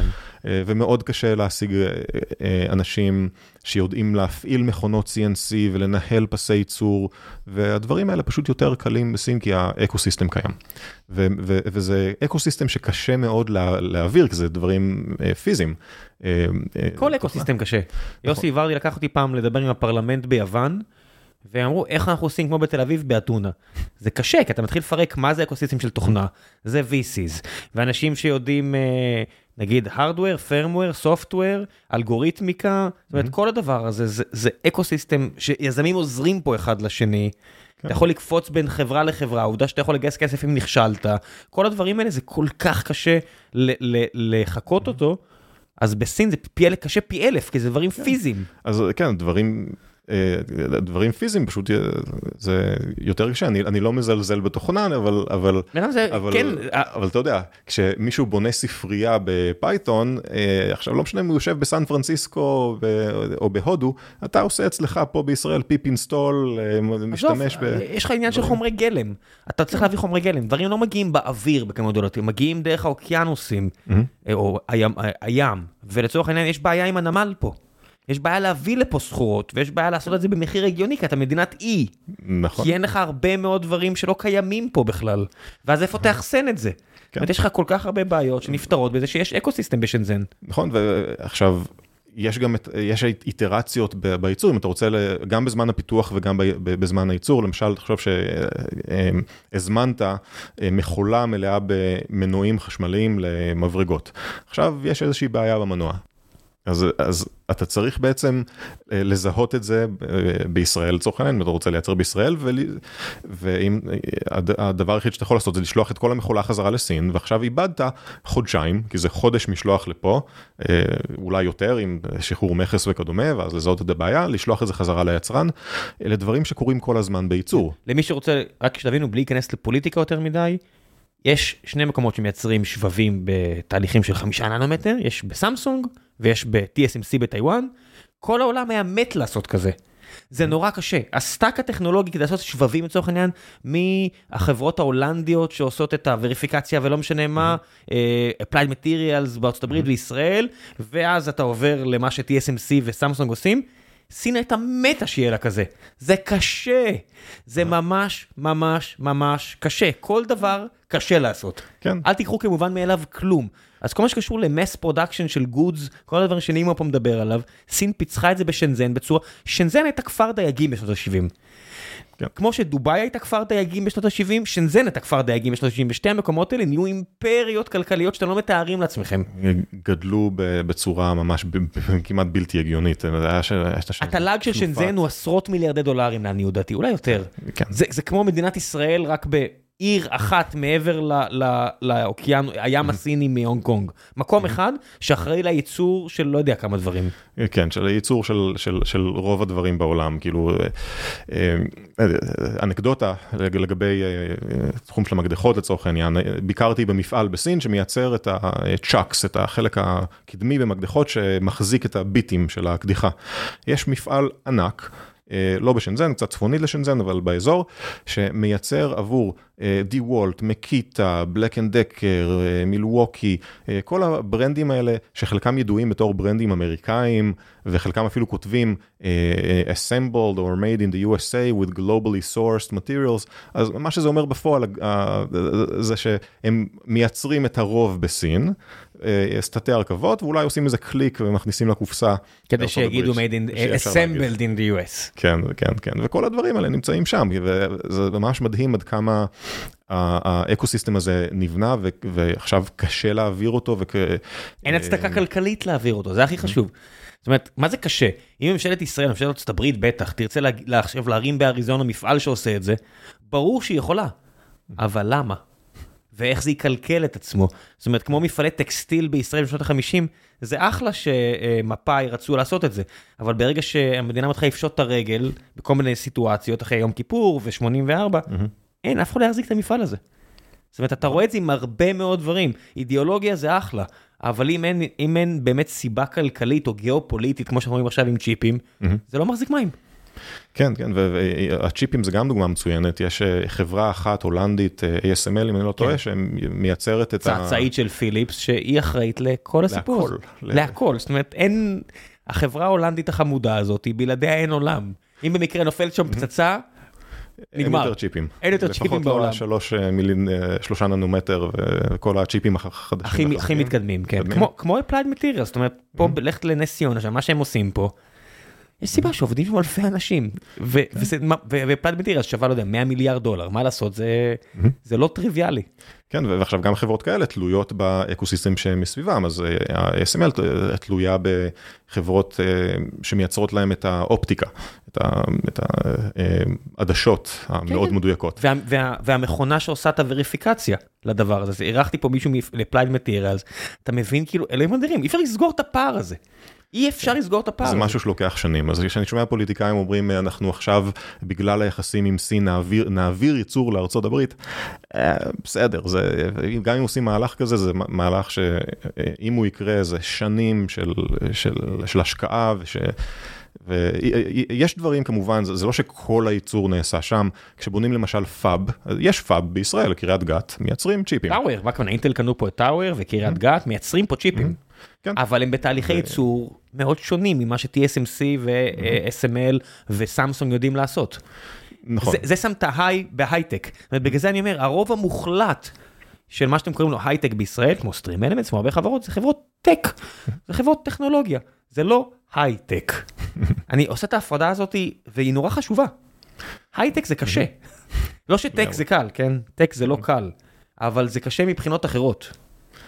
כן, כן, אז, אה, אז, אז זו החשיבות של, ה, של האקוסיסטם, וזו הסיבה העיקרית לעבוד. יש תחרות בתוך סין על ה... זאת אומרת, יש, הם מסתכלים, לא יודע מה, בשאר סין, על שנזן, ואומרים, גם אנחנו רוצים?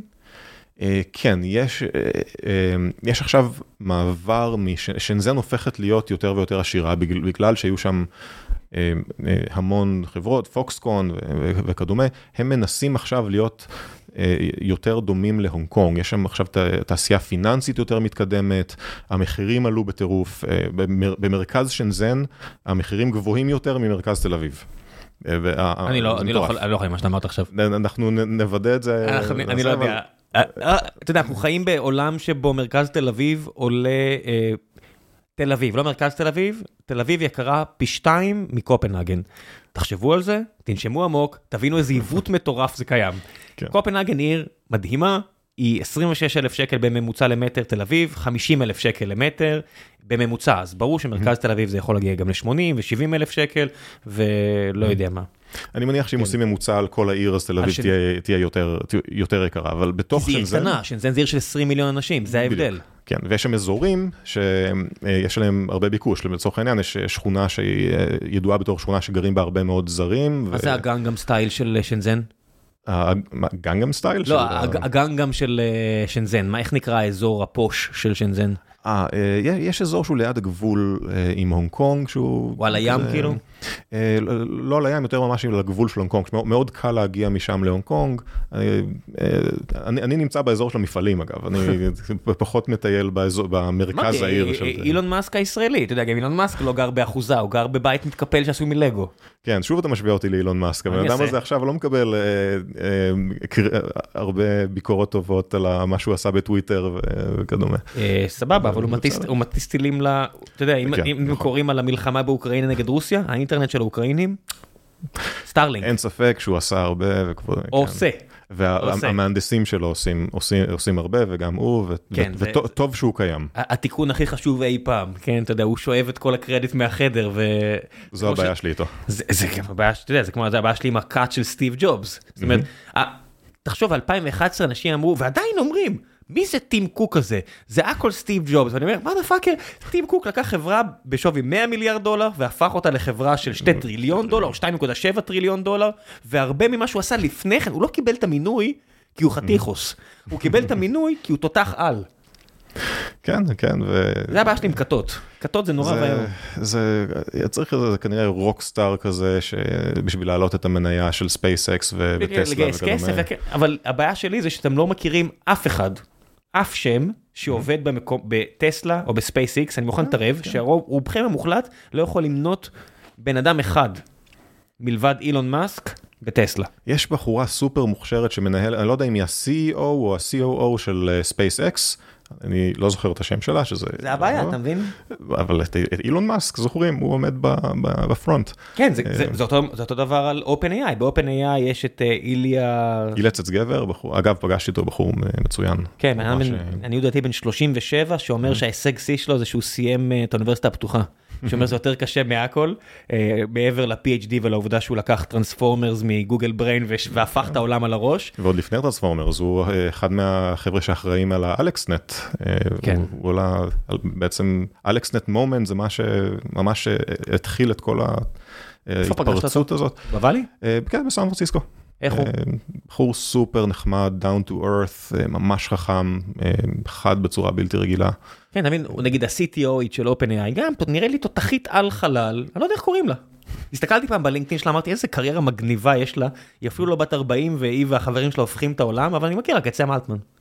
נכון, כן, סם אלטמן הוא גם בסדר, אבל אגב, גם אילון מאסק עכשיו נכנס ובוחש שם ב-OpenAI וטוען שבלעדיו OpenAI לא, לא היה קיים. הוא שאל להם צ'ק של 100 מיליון דולר, אתה יודע. אני לא יודע מה, מה הם עשו עם זה או לא עשו עם זה, זה לא ענייני גם, אתה יודע, אני, כן. אני פחות אוהב את הרכילות ואת כל המשחקים האלה, בסוף אני מסתכל על המוצר. כן, אני מדמיין את כל החבר'ה. מה שאתה יודע, יש, יש מהנדסים שיושבים ועושים עבודה וצריך לתת להם קרדיט, צריך לתת, זה לא בן אדם אחד שמרים חברה. כן, ספייסקס זו חברה מצוינת וטסלה יש להם אחלה מכוניות. ספייסקס, אנשים גרים בלב המדבר כבר חמש שנים גרים, אבל לא לב המדבר באר שבע, לב ממש מדבר, אוקיי? כמו לוס אלאמוס כזה, כמו החבר'ה שעשו את הפצצה האטומית, והנה, בפרויקט כזה, מה שטוב בציבורי, זה לא סלמוס, אתה יודע, אתה יודע, אוקיי, אתה יודע שאופנהיימר הוביל את זה, אבל אשכרה אני יכול למנות לך 20 אנשים מפורסמים שעבדו ב... על הפצצה גרעינית בלוס אלמוס. כן. בטסלה אני לא יודע אפילו יותר מאחד. בטסלה אני לא יודע אפילו יותר מאחד על הדבר הזה. זה מטורף. ויש שם אנשים אה, שצריכים לקבל את הקרדיט, אז זו הבעיה שלי עם אילון מאסק, אבל אתה יודע, אבל הוא, הוא, טוב שהוא קיים. זאת אומרת, יש זה הרבה טוב בעיות איתו, אבל כמו, אבל בנט פוזיטיב הוא, אתה יודע, מהנדס על חלל. אה, לא הייתי קורא לו מהנדס, הוא, לא, הוא יזם, הוא לא, יזם טוב. יש לו, אני חושב שיש לו PhD בהנדסת חומרים, אני, אני שומע שיחות איתו, הוא מחזיק כאילו, לא יודע, סטיב ג'ובס נגיד, ששמעתי איזה שיחה על אה, תוכנה שהוא, משהו שהוא עשה, לא משנה, אני לא אכנס לפרטים, אני אומר, אוקיי, הוא איש שיווק מדהים, אבל אה, הוא לא... הוא לא מחזיק נראה לי שיחה הנדסה, אילון מאסק נראה לי יודע להחזיק שיחה, אני לא בטוח, אבל... אה, כן, בהיי לבל כאילו הוא יודע לדבר על זה והוא יודע להסביר, אה, תשים אותו מול מחשב עם סוליד וורקס, אני לא מאמין שהוא יוכל לשבת ולתכנן לך לא, חלק. ברור שלא, כמו שאתה יודע, ראיתי. שהוא מתגאה שהוא עושה קוד ריוויו בטוויטר, וזה היה מאוד מביך. כן, איזה קוד ריוויו באמת. לא, זה היה כזה דיאגרמות של ארכיטקטורה, כזה בלוקס של, ואז הוא מדבר בטוויטר בידענות כזאת, כן, אנחנו משנים את הככה ואת הככה, אני עושה, מה דפק, אתה יודע קמפיין, אתה יודע ברור שלא. אתה יודע, אני בקושי יודע, מה אתה, כאילו, ואני, אתה יודע, חברה של 150, לא 150 אלף, כאילו, אז מה, למה לעשות את ה... את היניקת אה, קרדיט, את היניקת אה, חמצן מהחדר. כן, כן, אני, אני חושב שהוא מאוד מוכשר בלסחוף אחריו הרבה אנשים ולחשוב בגדול ולכוון, אתה יודע, סוג החברות, אני קטונתי, סוג החברות שאני בונה זה חברות שאני אני, אני, בחרתי לא לגייס אה, כסף. Business. כן, זה ביזנסס ש, שגדלים והם הם, אפילו לא הייתי קורא להם סטארט-אפ, כי לא גייסתי כסף. כי אתה לא מנסה להשתלט על העולם. אה, נכון, אני, אני, אני מנסה לאט לאט, אה, אני לא, אבל אני זה- לא צריך. לא, לא, אבל בכמה מוצרים, אתה מבין, זה אתה, זה לא הסטארט-אפ, זאת אומרת, בסטארט-אפ אין מקום לאתה, יש מקום לסטארט-אפ. יחליפו אותי, יהיה CTO אחר, יחליפו את גילי, יהיה מנכ"ל אחר. כן. סטרים אלמנטס בתקווה תשרוד. אתה זה- אתה זה העסק, אתה זה נימו.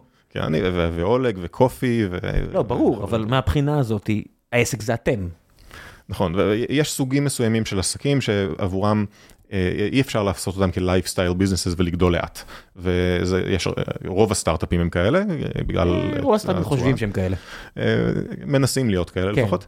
ואם אתה רוצה לשגר חלליות או לבנות חברת מכוניות, מן הסתם אתה גם צריך אה, להיות איזשהו רוקסטאר כזה שיודע לסחוף אחריו מספיק אנשים ולהעלות את המניה ולגייס כסף.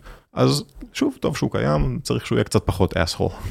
אה, לא יודע אם צריך, אני הייתי מעדיף, אבל גם סם אלטמן נראה לי היה מעדיף שה-bully הזה יפסיק להציק לו, כן. אבל... אה, סם אלטמן עכשיו קיבל את ההשקעה שלה ממיקרוסופט של 10 מיליארד דולר, אני חושב שיש להם שקט תעשייתי עכשיו לזמן הקרוב. השקעה, כן, הם קנו חצי, כן, זה של מיקרוסופט עכשיו. כן, כן, נורא, מעניין לראות מה יהיה עם זה. בוא נעשה קצת אה, שאלות מן הקהל שחיכו לך. אוקיי. אה, לפני השלב השאלות מן הקהל זה, למה לכל הרוחות עשית את ה-One Chip Challenge? אני מאשים את איתי אה, גולדה. אתה יודע, למי שלא יודע, אה, חריף מגיע ביחידות, איך זה נקרא? סקוביל? כן, זה סוקוויל, סוקוויל. whatever. נקרא לזה סוקוויל, אין לי מושג איך מבטאים את הדבר הזה. אז לצורך העניין, טבסקו זה, לא יודע מה, עשרת אלפים סקוביל? כן, זה כמעט כלום, טבסקו, שותה. אבל הסיפור הוא כזה, אה, איתי חבר טוב שלנו, אה, פודקאסט. יקיר הפוד. הוא תכף מגיע. לפרק על חומוס. אה, אתם תקבלו אותו תכף בפרק עם, אה, אחד התותחי חומוס של הארץ, ואיתי מגיע בתור... אה, גם גילי מגיע, קרנבל של בשר. גילי כבר היה פה איזה שלוש פעמים והוא אה, צריך להגיע. עוד פעם, גילי פתח מקום חדש, צריך לפרגן לו. גם בחור זהב. גילי מדהים, גילי ואוהד מדהימים, אני אביא את גילי ואוהד לדבר על המקום החדש שלהם, אבל איתי מגיע לפרק על חומוס עוד מעט. אז אה, כן, אז אה, איתי יש גם פודקאסט אה, שמאוד מומלץ, סמק, כן. ש- למי שלא מכיר. הייתי אצלו שם בדירה, אני חושב ש... ש- כן, זה היה, גם גילי היה שם ועשינו, היה שם איזשהו, אני חושב שעשינו פרק. לא יודע מה עשיתם, אבל אתם בסלון של איתי, ואז איך הגיע ה-one chip challenge? תראה, לפני זה, ראיתי, יש ביוטיוב סדרה שנקראת hot ones. ששואלים שאלות ואוכלים אה, אה, דברים יותר ויותר חריפים, וצפיתי בכמה פרקים, ראיתי כי טוב, הזמנתי את, ה, את הרטבים החריפים האלה, ועמדתי בזה מאוד יפה, אתה יודע. מה, מה הזמנת? את הרטבים שמראים בסדרה, יש משהו שנקרא The Bomb, וזה סדרה ש, שלמה של רטבים. שכמה יחידות סקוביל? זה מגיע עד גם איזה מיליון יחידות סקוביל. אני הייתי פה באיזה פגישה, ואז עומרי היקר, שעבד איתנו פה, היה באיזה אליפות הארץ לחריף או משהו כזה, והוא אמר לי, תקשיב ראם, חזרתי, יש לי קרולינה ריפר, אתה רוצה לאכול? אמרתי, זה נורא חריף, נכון?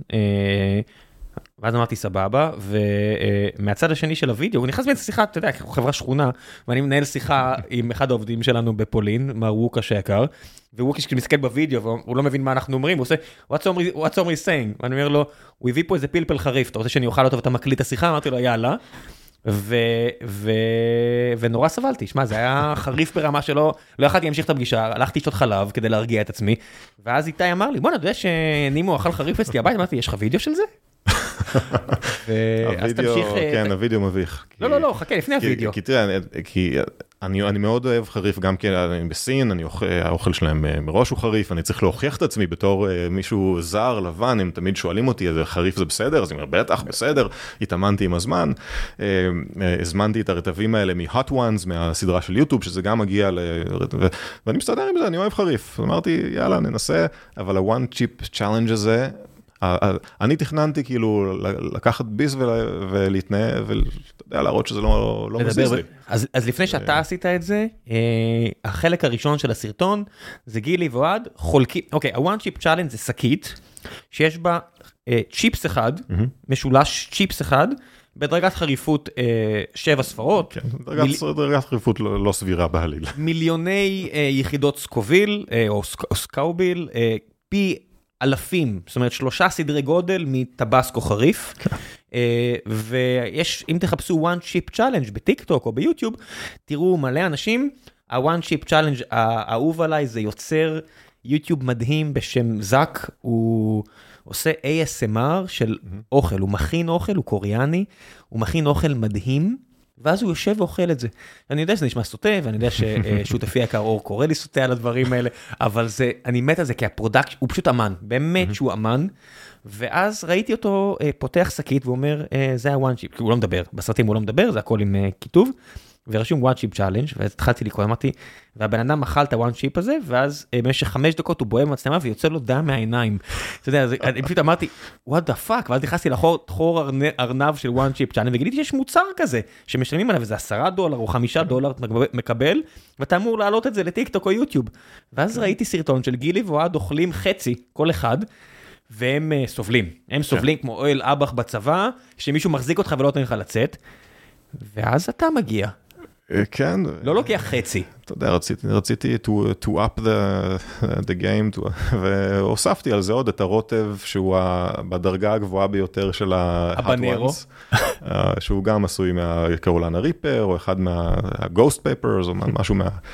הכי, אה, זה, זה היה one chip challenge פלוס עוד הרוטב החריף הזה, זה היה סבל, זה היה אני, בלתי... אני שאלתי את איתי למה המצלמה רועדת, ושאלתי אותו, תגיד, פחדת שנימו מת שם, ואתה פשוט פחדת שזה הולך לבית משפט? הוא אמר, כן, האמת שזה בדיוק מה שחשבתי. אני חושב שזה היה כי זה היה מצחיק, ואנשים... בן אדם אפי רץ שם בהיסטריה, מביא לך לבן, ואתה שותה אה, רביון. אתה לא רביון אה, חיקוי, רביון מישראל בסאניוויל, ואתה מוריד שם רביון אחרי רביון. זה, זה היה הרגע של, אתה יודע, אתה שם את זה בפה, ואז אחרי כמה שניות אתה מבין של אוי שיט, יש יכול להיות שעשיתי פה טעות. תתאר את ההרגשה, שזה כאילו רק עולה ועולה. זה פשוט עולה, כן, זה, זה עולה וזה כואב, ואני מנסה להחזיק את עצמי, ואז אני מבין שזה ממשיך לעלות, וממשיך לכאוב. וזה מוסטרם, זה ב streaming live, אתה מדבר סינית בזמן שזה קורה. כן, תכננתי להגיד לחבר'ה שלי בסין, שאוכל סיני, ואני אוהב חריף, אני אוהב אוכל סיני. אז כן, אמרתי להם איכשהו אה, בזמן, בזמן ה challenge. כן, זה משהו, טעות שלא תחזור. וזה עולה ועולה, ולא יודע, תקשיב, כשאני אוכל בפלאפל ארבע טעמים, ויש להם פלאפל ממש חריף, למחרת, ממש כאילו... זה כואב בעוד מקום. לא, עזוב את הבדיחה שזה כואב בריריות בדרך החוצה, בלי להיכנס כן. לפרטים, אבל אני פה הרבה פרטים. כל המערכת עיכול מרגישה כאילו זרקו רימון פנימה. למחרת אתה לא, אתה לא מתפנה רגיל. איך זה מרגיש אחרי שאתה עושה משהו פי אלף יותר חריף? אה, חזרתי הביתה עם לייט אה, כזה, אה, אני חושב שגם לא הייתי צריך לנהוג במצב שהייתי, אבל איכשהו נסעתי חזרה לאזור סן פרנסיסקו, זה, זה, זה, כמו, זה כמו איזה סם, זה היה... נסיעה, נסיעה של 40 דקות חבר'ה. כן, כן, לא, זה, זה, זה כאב וזה לא, לא מומלץ, לא כדאי. אני... ילדים לא ילדים לנסות לא, את ה-one chip challenge. לגמרי לא. אל תביאו את זה ארצה. כן. מפ... אם אתם מביאים תשלחו לי את הוידאו, אני חושב שזה יכול להיות מגניב, אבל אל תעשו את זה. אני ממש לא רוצה לקחת אחריות על זה. ואם לא... איתי מציע לכם צ'יפס, קודם תבדקו מאיפה הוא מגיע. ואם יש גולגלות על השקית, תניחו שזה לא בדיחה. אם זה שחור. נכון. אוקיי, אז כיסינו את הנושא הזה שהנושא אה, מאוד חשוב. אגב, אבל היה בשר מאוד טעים, צריך להגיד קרנבל של בשר שהיה שם, שהוא איתי הביא עם אה, גילי לתקופה קצרה, כאילו לפעם אחת בסיליקון וואלי, היה ממש שווה. יוסי תגורי, יקיר הפוד, שיום אחד גם יגיע לספר על דברים שהם עושים, לא יודע מה, מזיפ ריקרוטר ליד לכל דבר אחר שיוסי המוכשר עושה, בעיקר פיצות. אה, צריך להגיד שהוא עושה פיצות יותר טוב משהוא עושה תוכנה, ואני לא יודע איך הוא עושה תוכנה. אה, הוא עושה פיצות מדהימות. איך הגעת כן. למצב שהוא גורם, גרמת לו להרוג אה, כפר שלם של איכרים בכנרת? הוא עדיין כועס עליי על זה, אה? הוא לא ישכח לי את זה. זה משחק קשה, אני פעם צרחתי על גיא ורדי, אני יש לי בעיית עצבים וזה יכול להוציא את... הבן אדם לא יסלח לי לעולם, זה שיחק, אתה יודע, יש משחק שנקרא ווירוולף, שבו משחקים אותו בכל מיני קונפרנסס ואן קונפרנסס ואמורים לשקר במשחק אז עשיתי כמיטב יכולתי לנצח ו... ושכנעתי את, את, את יוסי תגורי ש... שאני לא ווירולף. אבל היית. ואני, ואני נראה מאוד אמין יש לי פרצוף של בן אדם תמים והוא האמין לי. אז אה, כן, גרמת ליוסי להרוג את כולם. אה, שי ורדי היקר שציינו אותו לפני כן שואל איך אפשר באמצעים ביתיים לפוצץ מקרר? אני לא יודע מה, מה הגיל הממוצע של אנשים שמאזינים לפודקאסט, אולי 34. לא, לא כדאי, אה, וזה ממוצע, יכול להיות ש... כן, יש... ניתן את הנוסחה. יש, יש 2 אחוז שהם בין 15 ל-20. כן. אז, אז לא לנסות בבית, זה לא מומלץ, היה לי תחביב פעם בעבר של אה, לייצר רקטות ביציות וקצת, אה, וגם חומרי נפץ וכדומה, אה, בגלגול קודם. יש פה אגב משהו, יש סיפור מעניין, שגם כן מית'באסטרס עשו פרק מסתבר על איך לייצר חומרי נפץ ביתיים, וזה הפרק היחיד שבתולדות מית'באסטרס שנגנז. כן, כי, יש... כי זה לא בדיחה אחר הזה. זה ממש לא בדיחה אחר הזה, וזה חלק... תשמע, זה, זה, זה היה השירות הצבאי שלי, לחפש אוריאל ניטרט, ש, שפלסטינאים הכינו בכל מיני אמבטיות. וכשאתם, שאתם כזה בצחוק תאונת עבודה. הדבר הזה לא יציב בעליל, mm-hmm. והוא סופר מסוכן, כן. והמטענים של פעם, לפני 20 שנה, באינתיפאדה השנייה היו מאורי הניטרט, ואוניברסיטת תל אביב, אולי עכשיו, אולי זה, לא יודע, אני מקווה שהצנזורה הצבאית פה מעלינו לא תכעס עליי, זה, אני תמיד אומר, אבל התקרה שלנו זה הרצפה שלהם, של הצנזור הצבאי. אז אוניברסיטת תל אביב הכינו לנו אה, סניפרים. שהיה בהם אה, מעט מהחומר, אז נגיד C4 זה נורא קל, כי הוא נורא יציב, אתה יכול לזרוק אותו, לא יקרה כלום. כן, לשרוף לא, אותו. כן, הכל בסדר, אבל אורי הניטרט, בגלל שזה כל כך לא, הם לא צריכים ליצור את הסניפר שיצא הריח, שהכלבים יוכלו להתאמן, אבל שזה לא יתפוצץ. כן, יש אורי הניטרט ויש את אצטון פרוקסיד, יש כן. כאילו חומרים שאפשר לייצר באמצעים, זה מפחיד עד כמה נכנסים לסופרמרקט או לאיזה הום דיפו, ואתה יכול תוך כמה שעות לייצר חומרים. אני לא אגיד אה, כלום, זאת אומרת, אבל זה נורא נורא פשוט. נורא כן. נורא נורא פשוט, ולכן גם יש חומרים מסוימים שאם קונים אותם בקילוגרמים, השב"כ ידפוק לכם בדלת. כן, כן, בלי להיכנס יותר לפרטים, אבל... כן, אז בצעירותי היה לי תחביב, התעסקתי עם זה קצת, אז זו השיטה. אה, המקרר שפיצצת לא היה שלך. אה, כן, עוד חבר שהיה לו אה, גם כן תחביב דומה. כן. באמת לא מומלץ. לא. מי שמעניין אותו התחום, מה שאני כן מאוד אוהב וממליץ, זה דווקא רקטות ביתיות. יש עולם שלם של high-powered amateur rocketry, שזה בעצם לבנות את המנועים של הרקטים, זה הרבה פחות, זה גם, גם יכול להיות מסוכן, אבל לא באותה רמה, זה לא צריך להתפוצץ, ויש בזה אלמנטים מאוד מעניינים. של, של הנדסה, איך, איך לייצר את, ה, את המבנה הנכון ו, ולמצוא את החומרים הנכונים, את ה... אומרת, מהירות בעירה, אה, מדע טילים, מי שרוצה להתעסק, ש- שילך לכיוון הזה ולא ינסה למצוא חומרי נפץ. מה הדבר הכי מפחיד שחיים במדינה כמו סין אה, מביאים? אבל מפחיד על אמת, כאילו. אה, אני, אני לא חושב שיש שם משהו ייחודי שמפחיד יותר ממדינות אחרות. כאילו, יש, כן, זו מדינה טוטל, טוטליטרית, וכן, אני מודע לזה שיכול להיות שאם נעצבן את הפקיד הלא נכון, אז יסגרו לנו את המפעל, או שאולי אפילו אם אני אגיד את הדבר הלא נכון, אז יבואו, הם קוראים לזה לשתות איתי תה. זה אומר, זה, זה הביטוי? זה הביטוי, כן, יבוא, יבוא, יבוא נציג ממשלה לשתות איתך תה. To disappear you, כמו שכתוב במלכוד 22.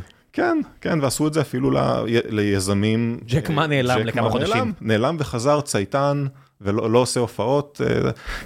משחק גולף. משחק גולף, ועכשיו פתאום הוא צייתן, אני לא יודע מה עשו לו כן, שם. כן, בנווה צדק מסתובבים כל מיני רוסים ממש עשירים שהם ממש שקטים. כן, נכון, נכון. כל מיני חבר'ה בלי לציין את שמם, שאני נתקל בהם בכל מיני סיטואציות, אני אומר, וואו, משהו קרה פה. אז כן, אז אני לא יודע מה, שם, מה שמים בתה בשיחה הזו, אבל איכשהו משכנעים אותם אה, לא להגיד את הדברים הלא נכונים, כי יש בזה משהו קצת מפחיד, אבל תראה, בכל מדינה יש אה, דברים שאני דואג, שאני בארצות הברית ועוצר אותי שוטר תנועה, אני מודע לזה שאם אני אעשה תנועה לא, אה, לא נכונה ו, אה, לאזור התא כפפות, יש איזשהו סיכוי שהוא אה, יוציא את ה... הוא לא מבוטל אפילו. כן, שאני, שעצרו אותי על מהירות ממש ממש מטופשת בארצות הברית, כן, עשיתי טעות, זו הפעם היחידה ש, שנהגתי כל כך מהר ובאמת תפסו אותי וזו טעות שאני לא אחזור עליה כי היא פשוט מטומטם. השוטר שעצר אותי ביומה אריזונה היה עם יד על האקדח. והסתכלתי, אמרתי לו, yes sir, no sir, והידיים שלי היו על ההגה, כן. כי ידעתי טוב מאוד שאני בסיטואציה שיכולה להיגמר ממש ממש ממש ממש רע. עבורי. כן, לגמרי, ואפשר גם מצד שני להבין למה זה קורה, כי יש גם הרבה... יש, יש פשע במקומות מסוימים. יורים על שוטרים. יורים על שוטרים הרבה, ולכן הם נמצאים במצב של happy, uh, trigger happy. כן, אני לא יודע, אני לא נכנס פה, זה כבר פוליטיקה של פרשנות של זה, ואני לא... אני יודע שזה המצב הנתון, בוא נגיד, זה העובדה. אתה יכול לחטוף כדור. נכון, כן, אז גם כשעוצרים אותי, אני עושה ידיים על ההגה, ו-yes sir, no sir, פותח את החלונות, צריך לא לצאת מהרכב כמובן, בישראל אם עוצר את השוטר, הרבה פעמים אתה יוצא מהרכב ובא אליו. אתה צועק עליו, אתה בועט לו בביצים, אם זה בקורונה, כמו ראינו בים, ש... ואתה אומר, אלוהים אדירים, איזה קיצוניות למקום לא, לא טוב קרה פה. כן, ובארצות הברית דבר כזה לא, לא נגמר טוב. אז, אז כן, יש דברים שמפחדים, שאני, שמדאיגים בכל מדינה. שם למשל, מה, שמדאיג, מה שהדאיג אותי היסטורית זה זה שהמערכת הכלכלית שם היא לא מאוד חופשית. זאת אומרת, יש לי שם חשבונות בנק בהונג קונג ובשנזן ובחווייג'ו. ויש איזשהו סיכוי, לא יודע עד, עד כמה הוא סביר, שיום אחד אני אנסה לעשות לוג אין לחשבון של הבנק ואני אראה איזו הודעה בסינית שאומרת מצטערים החשבון שלך הולאם לטובת המפלגה אה, הקומוניסטית. אז אישית אה, זה איזשהו משהו, אבל אתה יודע, מצד שני, התמוטט עכשיו בנק סיליקון וואלי. אני יודע, הכסף שלנו, חלקו היה שם וקיבלנו הודעה כזאת עד שנפטר, ומי ש... לא יודע, הרבה אוליגרכים ברוסיה גילו שאם המדינה, לא ברוסיה, בקפריסין, שאם הממשל קורס, לפעמים מלאימים כסף מעל 100 אלף אירו. שם זה היה 15% בקפריסין, אני לא יודע כמה נראה לי, זה היה המספר. כן, זה יכול לקרות גם בישראל, חברים. נכון, נכון. בלי להיכנס להפחדות שווא. מה לעשות, גם ישראל פשטה את הרגל ב-84 כמעט. מה אתה חושב שקורה למדינה שפושטת את הרגל? נכון, וכל מטבעות הפיאט, לא ניכנס לקריפטו וזה, אבל מטבעות פיאט היסטורית לא שורדים, יש אפשרות של אינפלציה, היפר אינפלציה, בנקים שקורסים, אז אלה יותר הדברים שאני חושב עליהם ומטרידים אותי. אני, אני לא חושב שיעלימו אותי בסין, שיקחו אותי לאיזה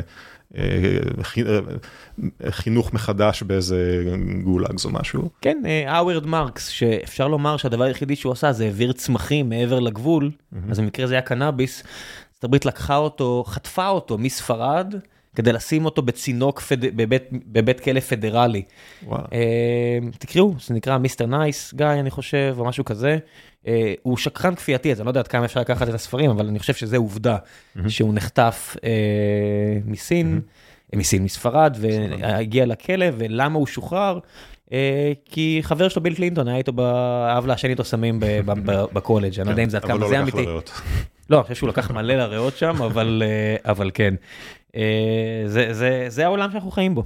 זאת אומרת, אה, זה מה יש. אה, רועי דישון היקר, מה התהליך שאתה עובר מרעיון ל prototype, להפקה של איי מוצר ראשון ואיך זה עבד עם הון ראשוני? אני חושב שענית פה על הכל במהלך הפרק, לא? כן, כן, יש, יש, אני חושב שזה קצת כאוטי בהתחלה, אה, לפחות בשלב של בין רעיון לאב טיפוס, אני עושה את האב טיפוס בעצמי, באמצעים כמה שיותר מהירים, ומבחינת הון ראשוני, היום אנחנו במצב שאפשר, אנחנו מממנים בעצמנו, כי החברה כבר רצה הרבה זמן, ויש כבר אה, 80 איש, אז כאילו יש... יש בשר. לעשות, אה, כן. אז, יאללה, שעתיים דיברנו, יש לך המלצות? אה, המלצות, אה, הפודקאסט, סעמק, מספר אה, אחד. מי שלא מכיר. הכי מצחיק. אין, אין, אין כמעט אף דבר שיגרום לי ללכת ולצחוק. סמק מצליח. איתי ואפי, חבר'ה חבר'ה מצחיקים בטירוף, כן. שניהם, שניהם. לא נגיד מי יותר. שניהם בצורה שניהם. שווה. שניהם בצורה שווה, באמת נדיר שאני פשוט אצחק ברחוב. זה, זה כל כך לא טריוויאלי להצחיק, לעשות פאני. לגמרי. כן. ו- ולא התחום שלי, אבל בחודשים האחרונים התפוצץ לי המוח מ-GPT ו-AI והדברים שיוצאים חדשות לבקרים, זה כאילו כל שבוע יש אה, התקדמות של דקייד ב- באפליקציות, נכון. באפליקציות האלה. אני, שאני לא, לא developer, אני לא, הפעם האחרונה שבאמת כתבתי קוד היה פסקל אולי, זה, אתה יודע, לגמרי לא developer, אני יושב ומבקש מ-GPT 4 קוד והוא מוציא קוד שעובד ואני עושה copy paste, כן. אם יש error אז הוא אומר לי איך לתקן, אני בטוח שהמאזינים מכירים את זה, אה, אה, אגב מאוד שווה, לדעתי שווה לשלם את ה-20 דולר האלה ל-OpenAI, אני חושב שאני לא מבין למה הם גובים 20 דולר ולא 200 דולר לחודש, על ה-GPT 4. 200 דולר יהיה הרבה פחות. אני הייתי משלם גם הרבה יותר, זה לדעתי זה שמע, כלי אנחנו מדהים. משלמים פה הרבה יותר, אה, כי אנחנו משתמשים פשוט ב-API. כן, כן, כן, ב-API אגב אין הגבלה של אה, מספר הקריאות, הבעיה של כשאתה אה, רק משלם את ה-20 דולר האלה, אה, אחרי 25 הודעות, הוא מחזיר אותך ל-GPT 3.5, שלפני שבועיים שלושה הוא היה מדהים, State of the art. ועכשיו אתה אומר, מה אתה מחזיר לי את הטמבל הזה, אני רוצה לדבר עם GPT 4. כן, זה באמת מגניב פצצות, זאת אומרת, זה... זה כיף, לא יודע, ח- ממש כיף לי לעבוד איתו, אני מרגיש כאילו יש לי, אה, זה לא ג'וניור, אבל זה גם לא סיניור דבלפר, אבל יש לי איזה מישהו שעובד איתי, ואנחנו, יש לנו מערכת יחסים, ואני אומר לו דברים, והוא מצטער על זה שהוא עשה טעות, ואני אומר לו, פעם אחרונה, אה?" כן, גם אה, מאוד מדויק, מאוד מנומס כזה. מאוד מאוד מנומס, אני גם מאוד מנומס אליו, כי אין סיבה להיות מנומס אליו. גם כדאי להיות מנומס, כי. כשה-AGI יגיעו וישלטו בנו, שיזכרו אותך לטובה. כן, זה הכי ריק אנד מורטי, אתה יודע, אתה הצקת לחתול, ועכשיו החתולים שולטים בכדור הארץ. כן, לכלב הרובוטי. ש- כן.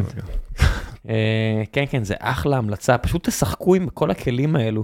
אה, אני גם ממליץ אה, לקרוא אם אתם טיפה יותר אנשים טכניים, את המאמרים, נגיד המאמר של גוגל בריין שהתחיל את, את הסיפור הזה של OpenAI על הטרנספורמרס, הוא נורא קריא. ואני אשאיר לכם את הלינק לזה. זה מדהים כאילו, אני קראתי אותו רק השנה, זאת אומרת רק עכשיו לאחרונה, אמרתי בדיעבד, אמרתי איזה, איזה קטע שזה פשוט הידע הזה שכב באינטרנט, בגוגל, ה-attention models, וזה חבר'ה מגוגל שהוציאו את זה. ועכשיו אה, זה כאילו commoditized, אז אה, משתמשים בזה. אה, אני חושב שממש די חבל שעכשיו, מכיוון שזה קרה, מפסיקים לפרסם. ויש פחות כאילו פרס- פרסומים אקדמיים.